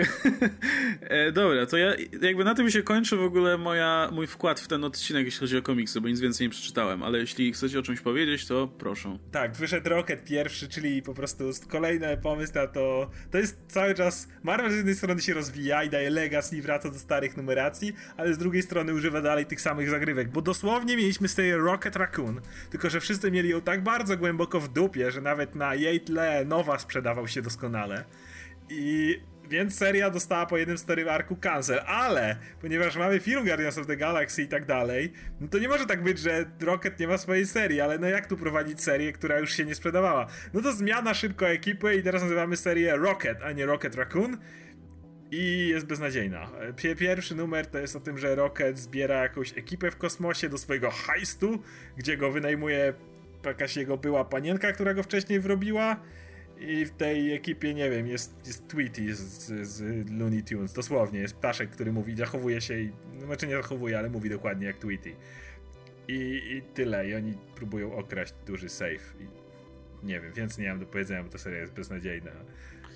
A to Ali Ewing pisze. No, myślę, że to Ali Ewing pisze na zasadzie takiej, że wiesz, ej Ewing weź nam to napisz, bo potrzebujemy Roketa. Poprzedni się nie sprzedawał, więc zróbmy jakąś wymianę, ale jest beznadziejne. No to, to jest właśnie ten, ten, zróbmy jedynkę, to się sprzeda. To będzie cancel po kolejnym story arku. Tyle. No dobra, to jeśli jeszcze macie jakieś komiksy, to dawajcie. A na sam koniec jeszcze pomówimy krótko o tych naszych prelkach na dwóch Ja mam dwa komiksy robić jeszcze. hype. Ja jeszcze mam dwa komiksy, ale najpierw Adam. No, Renew Your Vows wyszedł nowy i jest to kontynuacja historii z poprzedniej, gdzie Magneto atakuje oczywiście szkołę profesora Xaviera i okazuje się, że Jubilee jest zdrajcą tutaj. No i mamy wielką walkę pomiędzy, yy, pomiędzy siłami złych mutantów i dobrych do których do dobrych dołączają się oczywiście pają rodzina pająków. E, jest e, jest to kontynuacja tego, co było do tej pory. Jak gdyby nadal mamy ten klimat tego starego, klasycznego Marvela i, ca i cały czas te urocze rozmówki pomiędzy, pomiędzy rodziną, pomiędzy wymiany zdań pomiędzy Mary Jane i Peterem Parkerem. Jak gdyby podoba mi się to, jak e, jest taki moment, gdzie rodzice muszą, no bo tak jak w poprzednim zeszycie oni mają wysłać swoją córkę do tej szkoły Xaviera. I jest taki moment, w którym jak gdyby muszą zdać sobie sprawę z tego, że ich zdanie się zmienia, dlatego że tyle się shitu wydarzyło, że muszą jak gdyby się ustosunkować do tego. I oboje zmienili zdanie, więc nadal się ze sobą nie zgadzają. I to, i, i, to było strasznie urocze, jak gdyby. I... E, tak, no ja nadal bardzo polecam, bardzo się cieszę z, y, z, z, tego i mamy zapowiedź następnego numeru? Będzie też powrót je, pewnej postaci, czy... No to już widzieliśmy w solicytacjach. Tak, widzieliśmy to już w solicytacjach musi, i... Mary Jane musi dostać symbiont, bo muszą dać jej jakoś inaczej moce, dlatego że ewidentnie e, korzystanie z mocy Spidermana jest bardzo niekorzystne dla niego. W sensie to nie jest tak, że ona kopiuje jego moce, ona wysysa dosłownie jego moce w czasie, kiedy ich używa, więc on słabnie. I to bardzo źle działa. Co jest też trochę no lame. Ja nie jestem do końca przekonany, że chcę widzieć Mary Jane Venoma jak gdyby wolałbym, no żeby. Krótkie. Wolałbym, żeby wymyślili jakiś super mega wichajster, żeby, żeby jednak i nie, mu nie zabierał tych mocy. Nie zabierała mu tych mocy. Oczywiście warto pamiętać o tym, że y, ta seria coraz bardziej zwracam uwagę na to, że ona nie jest tylko takim love letterem do rodziny i tak dalej, ale scenarzysta kocha Mary Jane Mary Jane jest tutaj takim deus ex machina w tej serii, ona wszystko jest w stanie tutaj załatwić. To jest takie, wiesz, wywalili ją w głównej w świecie, no bardzo zredukowali jej rolę, to w tym świecie ona jednym strzałem tak, tak pierdolnęła Emmę i Magneto jednym ciosem, że oboje od razu stracili przytomność. Z Emmą jeszcze rozumiem, bo ona miała duży wysiłek w związku z tym, że trzymała przez cerebro wszystkich mutantów. Ale Magneto, on nie był niczym zajęty. To wygląda bardziej jak wpada ta e, Mary Jane, i Magneto robi takie To znaczy, i dostaje. Znaczy Magneto też jest wyjaśnienie fabularne i to jest to, że on był w tym momencie pod kontrolą Emmy Frost. Jak gdyby w momencie, jak ona to Siri... Bo fabuła jest taka, że po Miał prostu kask. przejęli... A nic Miał mu to nie daje. Jest moment, jemu się oczy świecą w pewnym momencie okay, na biało, więc. Okay, kask nie I, I wiesz, i, i Emma Frost. Jest taki dialog pomiędzy Emmą Frost i Magneto, który mocno sugeruje to, że Magneto jest po prostu pod mind control w tym momencie. E... No, czyli Emma jest zawsze teraz, już wszędzie Emma będzie wielkim złem. Nie, jest taki motyw właśnie, że przejmują jak gdyby kontrolę nad Cerebro, Emma Frost wkłada to sobie na głowę, więc kontroluje umysły wszystkich mutantów na Ziemi. I, I, w tym momencie właśnie Mary Jane daje jej w ryj i się tak. kończy cała fabuła. Kończy się tak? Dzień Dziecka. Wszystko kończy tylko tym, że Mary Jane wbiega do, do tej pomieszczenia z Cerebro i wali Emmę po ryju. Tak, i Magneto przy okazji, który jest, co wiesz, na, jest pod mind control, więc prawdopodobnie dlatego, wiesz, też upadł. No okay. to ma, to, to... W każdym razie mówię, jeżeli masz serię, gdzie Mary Jane jednym hitem, jednym hitem rozwala naraz Emma Frost i Magneto, to wiesz, że tutaj scenarzysta faworyzuje tę Ale wiesz, to nie, ma, to nie ma znaczenia, bo to ten sam, to samo wrażenie wywołuje. Po prostu widzisz, jak Mary Jane wszystkim kopie dupy. To jest po prostu, to co ja w tej chwili powiedziałem, to jest po prostu wyjaśnienie takie fabularne, żeby to nie brzmiało jak bullshit. Więc, tak, e, tak, więc, tak, więc tak. to jest fajnie, to, to, to, tylko świadczy o tym, jak to jest fajnie napisane. No tak, zgodzę się. Nie, seria jest super, mi się też ją świetnie czyta. E, dobra, ja chcę jeszcze powiedzieć o dwóch seriach Avengers. E, o Uncanny Avengers tak szybko. Po pierwsze, Wonderman wrócił. Jest i Beast się strasznie cieszy. W ogóle uznałem, że to jest Beasta super mod, że go w ogóle obchodzi Wonderman. Ale nie, jeśli chodzi o Wondermana, to bardzo podoba mi się akurat ten komiks, bo mm, jakby wydarzenia dzieją się obok z, innymi rzeczami, to zaraz powiem, e, ale w tym czasie Deadpool tłumaczy Wondermanowi, że no, skorzystali z jego kasy, no bo był martwy teoretycznie. I Wonderman jest totalnym bankrutem. I masz takie różne sceny, jak Deadpool tłumaczy różne rzeczy, a Wonderman stoi tylko z tym facepalmem obok niego. I tak na każdym kadrze różne rzeczy i zawsze Wonderman z tym facepalmem jest rysowany. Więc to mi się całkiem podobało.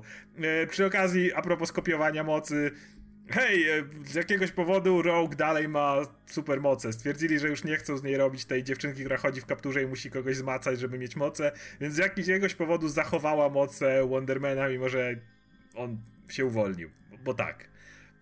No i e, E, jest scena, w której dosłownie e, stoi sobie Deadpool i podjeżdża do niego kapitan Ameryka, otwiera samochód i mówi wsiądź tutaj, chłopczyku. to tak wygląda. Po prostu podjeżdża do, do Deadpoola i znowu jest ten motyw, że wiesz, drzwi się otwierają i Deadpool wchodzi. E, natomiast reszta drużyny jakby się nie rozwiązała i, i, i, najlepiej, że o, gdzieś tam coś się dzieje. W Japonii ten brat Jerry Hodrama, czyli doktora Voodoo, atakuje, no to lecimy go powstrzymać, bo nie mamy nic lepszego do roboty i Wasp, która chyba dwa numery temu mówiła, że ona na emeryturę przechodzi superbohaterską, stwierdza, okej, okay, to lecę z wami. Więc no Wasp, jak widać, tak odeszło, jak Miyazaki odchodzi na emeryturę.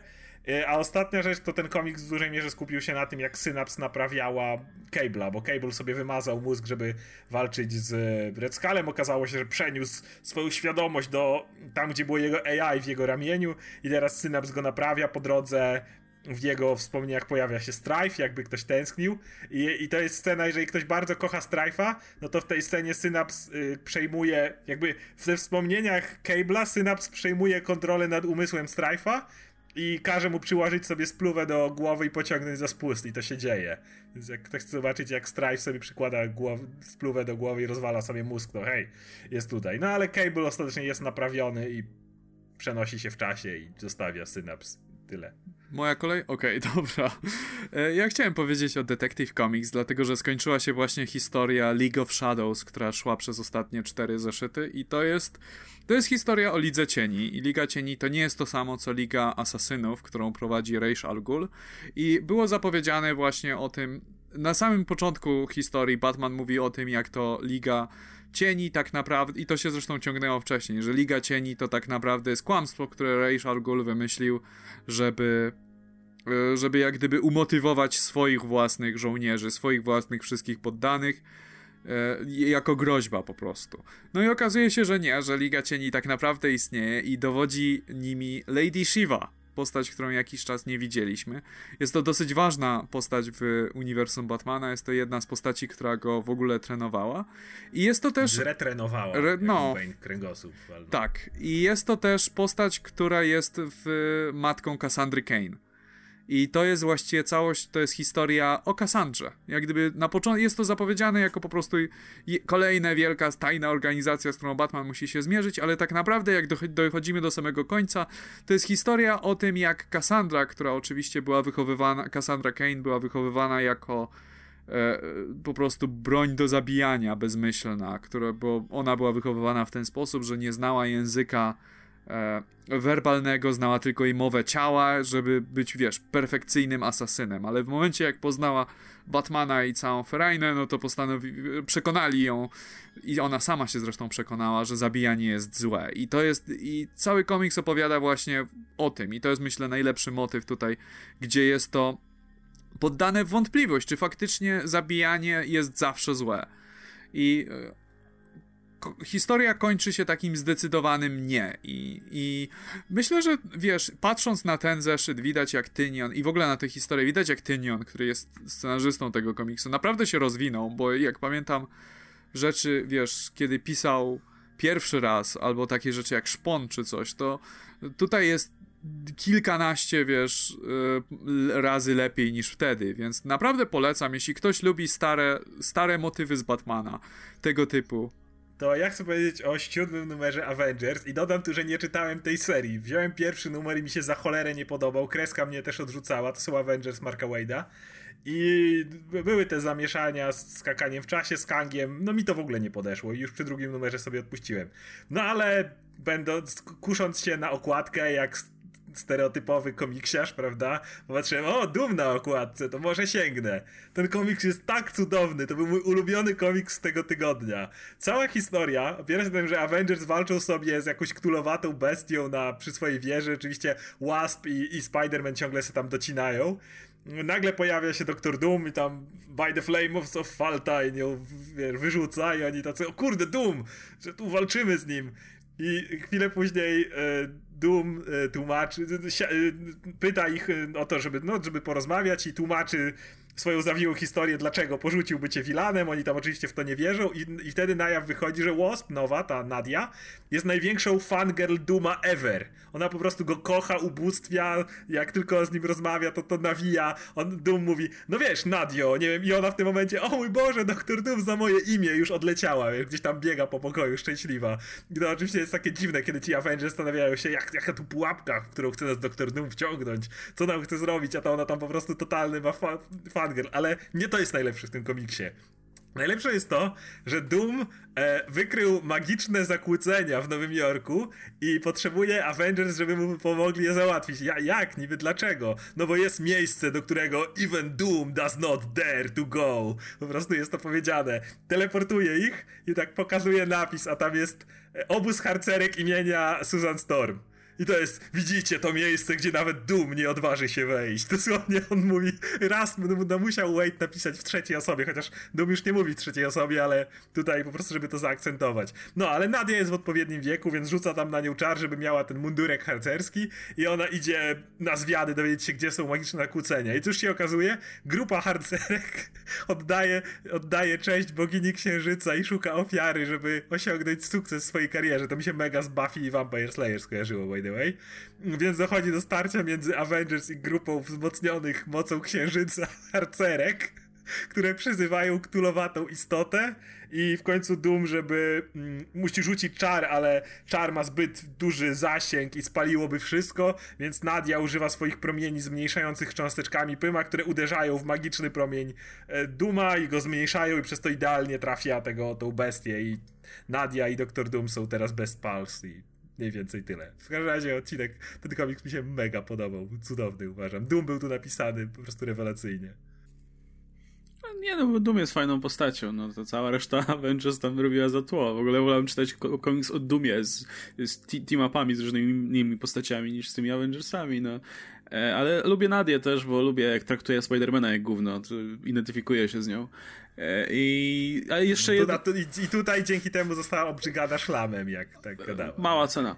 E, I był, podoba mi się to, że jak zacząłeś opisywać, co robi Doom, że jej wyczarował mundurek i jeszcze tam jej rzucił zaklęcie, żeby mógł rozmawiać z nią bezpośrednio, telepatycznie, to się wydaje strasznie creepy, ale jakimś cudem udało się napisać w taki sposób, że nie jest. W sensie, że Doom, który chce zinfiltrować e, obóz harcerek i używa do tego nastoletniej dziewczyny, wcale nie jest creepy, więc Ale właśnie o to chodzi, że on nie chce to. być creepy. Właśnie idea jest taka, że on nie chce wchodzić do obozu harcerek nastoletnich dziew dziewczyn, jeszcze imienia Susan Storm, która no, bardzo ceni i on nie chce być tym creepem, który tam się zakrada do harcerek i je wszystkie tam sprawdza, wiesz, z rogu. Więc to, że wysyła tam nastoletnią dziewczynkę właśnie jest, nie jest creepy, bo Doom zachowuje się tu bardzo taktownie. I o to chodzi jakby. No nie, no Doom jest spoko, ale to wolałbym, że White pisał Doom. Prawda. No, Doom jest cudowny. Ci reszta Avengers była zbędna tutaj zupełnie. I tutaj chciałem tylko powiedzieć o tym, że ten komiks jeszcze bardziej mnie utwierdza w tym, jak Doom nie ma prawa wrócić do swojej klasycznej wersji. O tyle co wiele postaci e, może sobie tam, możesz je pisać klasycznie, o tyle Doom nawet nie chodzi o to, co przeszedł, bagaż doświadczeń, wiadomo, scenarzyści potrafią odkręcać bagaż doświadczeń raz, dwa. Chodzi o to, że po prostu ten klasyczny Doom jest przestarzały, on jest dowcipem. Jeżeli zaczniesz pisać jakkolwiek Duma jako złego dyktatora, to możesz go wpisać do Moon Girl albo Squirrel Girl i tam wrzucasz takie Jak rzeczy. to się działo niedawno. No, w obu, obu tych seriach miałeś to właśnie, z Doombotem czy czymś takim. I Doom mówiący w trzeciej osobie jest, jest po prostu karykaturalny i tutaj specjalnie raz tego użyto. Nawet możesz sobie pomyśleć, że wiesz, że nawet sam Doom sobie żartuje w tym momencie. ale on po prostu no, nie może już być wilanem, bo, bo stanie się takim kurde batrokiem po prostu, czy, kim, czy Pace Podpitem, czy kimś takim. Tylko super potężnym, ale jednocześnie tak głupim, że że no nie będzie sensu go wrzucać w co innego, więc akurat Doom jest jedną postacią, której uważam, że po prostu nie masz prawa cofnąć w rozwoju. Okej, okay, dobra. Jeszcze tak, ja chcę powiedzieć. Okay. Ja chciałbym też powiedzieć o nowym numerze Hal Jordan and the Green Lantern Corps, który powinien się teraz nazywać Hal Jordan znowu zjebałeś. Dlatego, że pamiętacie ten czas, kiedy Hal Jordan był renegatem, renegade i miał rękawicę krony, która zmieniała go. Nie, niedawno, całkiem, całkiem niedawno to było. No, był ten moment, kiedy stawał się znowu Green Lanternem i sobie, wiesz, wykuwał ten pierścień, bo był taki badass. No otóż, co zrobił z tą rękawicą? No, nie było w tym momencie OA bo byli w innym uniwersum, więc ją po prostu skitrał na jakiejś planecie na samym końcu, schował, zakopał. Zakopał ją i, i, za, i zapomniał o niej. No bo to nieważne, prawda? To już było.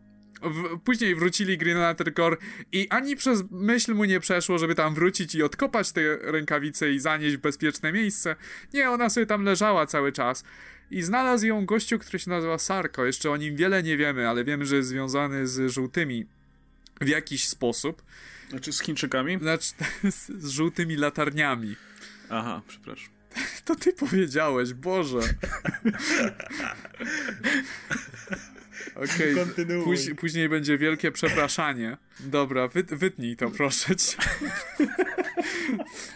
każdym razie okazuje się, że ta rękawica krony zyskała swoją własną samoświadomość i e, zmieniła się w takiego dziwnego zielonego gladiatora czy coś. W ogóle to się zawsze dzieje po prostu. Jak zostawisz jakiś potężny artefakt gdzieś, to zawsze kurwa wyrośnie z tego człowiek jakiś, z którym będziesz musiał potem walczyć.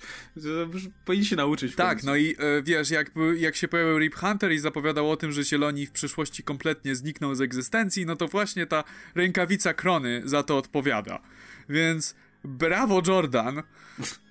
Zno, wiesz, I on teraz wyruszył tam, żeby, wiesz, rzucić, yy, rzucić złotą, rzucić po prostu swoją złotą zasadą, czyli I'll, I'll make everything right, czyli sprawię, że wszystko będzie dobrze.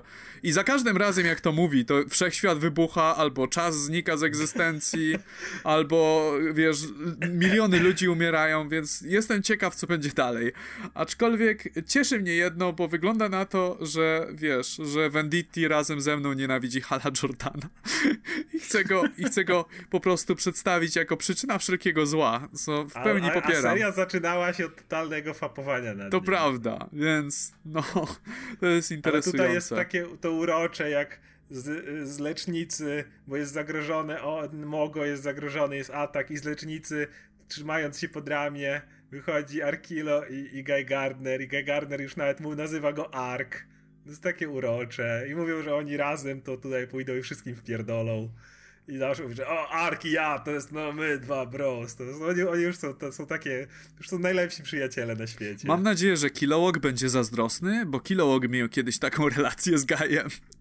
że będzie, w, wiesz, w jakimś numerze przynajmniej raz powiedziane w jakimś dymku, a już, już tak, już tak o mnie nie dbasz, Gaj czy coś w tym stylu.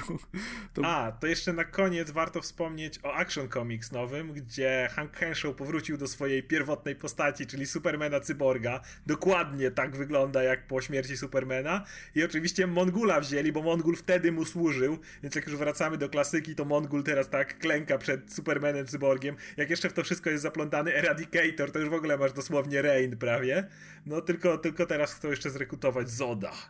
Więc to będzie wielki super skład, który ma rozjebać Supermana. Będzie Mongul, Eradicator, Cyborg Superman, Zod, Metalo i ten, ten dziwny biały gość, którego imienia zapominam. No zobaczymy, jak to będzie wyglądać, bo jak na razie to się zapowiada na po prostu wielką, wiesz, napierdalankę. Na po prostu... oni tam wszyscy wyciągają penisy i pokazują, kto ma większego Dokładnie. I po prostu tak nawpierdolimy Supermanowi, że nie wstanie. Ha, ha, ha. No jak przyleci Zod, to on swojego wyciągnie na stół tak. i będzie, Nie, ty nie rządzisz, Henshaw, ja tu rządzę. Więc to jak na razie nie ma historii za bardzo, poza tym, że wpierdol, totalnie wpierdolimy mu. Tak. Już po prostu planują Byłoby śmieszne, jakby się skończyło, że oni sobie zaczęli... Byłoby śmieszne, jakby skończyło się tym, że oni tak bardzo tak ego ich po prostu ze sobą się zderzyło, że wiesz, że Superman nawet się nie dowie, że oni istnieli i coś planowali, bo się po prostu rozpierdolili nawzajem. To było dobre. To by miało sens dla tych wszystkich postaci, fajne. dlatego że każdy z nich jest skrajnym egocentrykiem. Jak jeszcze tak, Zod do tego dojdzie, to już w ogóle. No tak, e, tak. Ale możliwe, że tak się skończy na przykład, że wiesz, że, będą, że wiesz, że będą walczyć z Supermanem, Superman będzie przegrywać, ale oni zaczną między sobą się, kto, kto zada ostateczny cios Supermanowi, czy coś w tym stylu.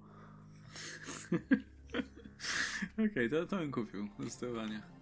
No i tyle. No i tyle w sumie. Tyle, dobra. To jeszcze tak, e, za tydzień powiemy sobie o tym dokładnie, ale dzisiaj wypadałoby powiedzieć, bo już mamy program dwutaktu w Toruniu, który się odbędzie 27, tak? Ja dobrze pamiętam, e, maja w Toruniu, e, w dworze Artusa. No i będziemy tam wszyscy i będziemy mieć prelekcję solo, ale też będziemy mieli Comics Weekly Live. No tak jak mówiłem, za tydzień pomówimy sobie e, konkretnie, co tam planujemy w ramach tych naszych prelekcji, a dzisiaj tylko mm, damy wam znać, jak to będzie wyglądało. Więc o 12 w ogóle impreza z, z tej naszej strony komiksowej przynajmniej zaczyna się od 12. E, I wtedy Oskar ma prelekcję na potężniejsze bohaterki Marvela. E, już się śmieliśmy, że będą trzy osoby, bo w tym czasie ma e, tak. Maciek Dąbrowski spotkanie.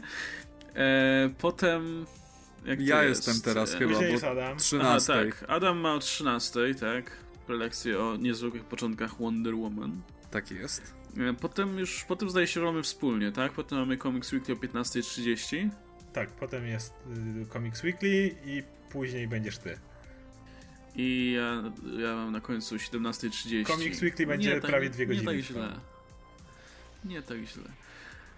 No, także zapraszamy oczywiście. A i jeszcze, jeszcze nie wspomniałeś, że będzie konkurs, który no. również prowadzimy. Aha, racja, racja, racja. Po prostu nie mam akurat tego przed sobą. Pamiętasz, o której godzinie to było? Nie pamiętam. To będzie półgodzinny konkurs z wiedzy z DC i Marvela z nagrodami no, przygotowanymi przez organizatorów. Tak, i będziemy zadawać pytania wam i będziecie musieli odpowiadać i dostaniecie komiksy. Zresztą komiksy będą też do rozdania na naszych prelekcjach, także tym bardziej, jeśli ktoś chce komiksy za, za free, to niech wpada. To będą. Na wszystko, tak. E... No właśnie, właśnie Oskar, ty masz najlepiej, bo na twoją prelkę nikt nie przyjdzie z tego, wiesz, tak jak rozmawialiśmy. Ja I, I, wszystkie komiksy, komiksy są twoje. Wezmę te komiksy i pójdę do domu, nikt nie przyjdzie, więc... Znaczy wiesz, przyjdą tylko na pierwsze 5 minut, rozdasz wszystkie komiksy i wyjdą. nie, ja będę no, Przyjdą na koniec, na... dopiero na rozdawanie komiksu. to, to powiem, że już rozdałem, za późno. Aha, jeśli chodzi o pytania, czy będą prelejsy nagrywane i tak dalej, e, Comics Weekly na pewno będzie nagrywane.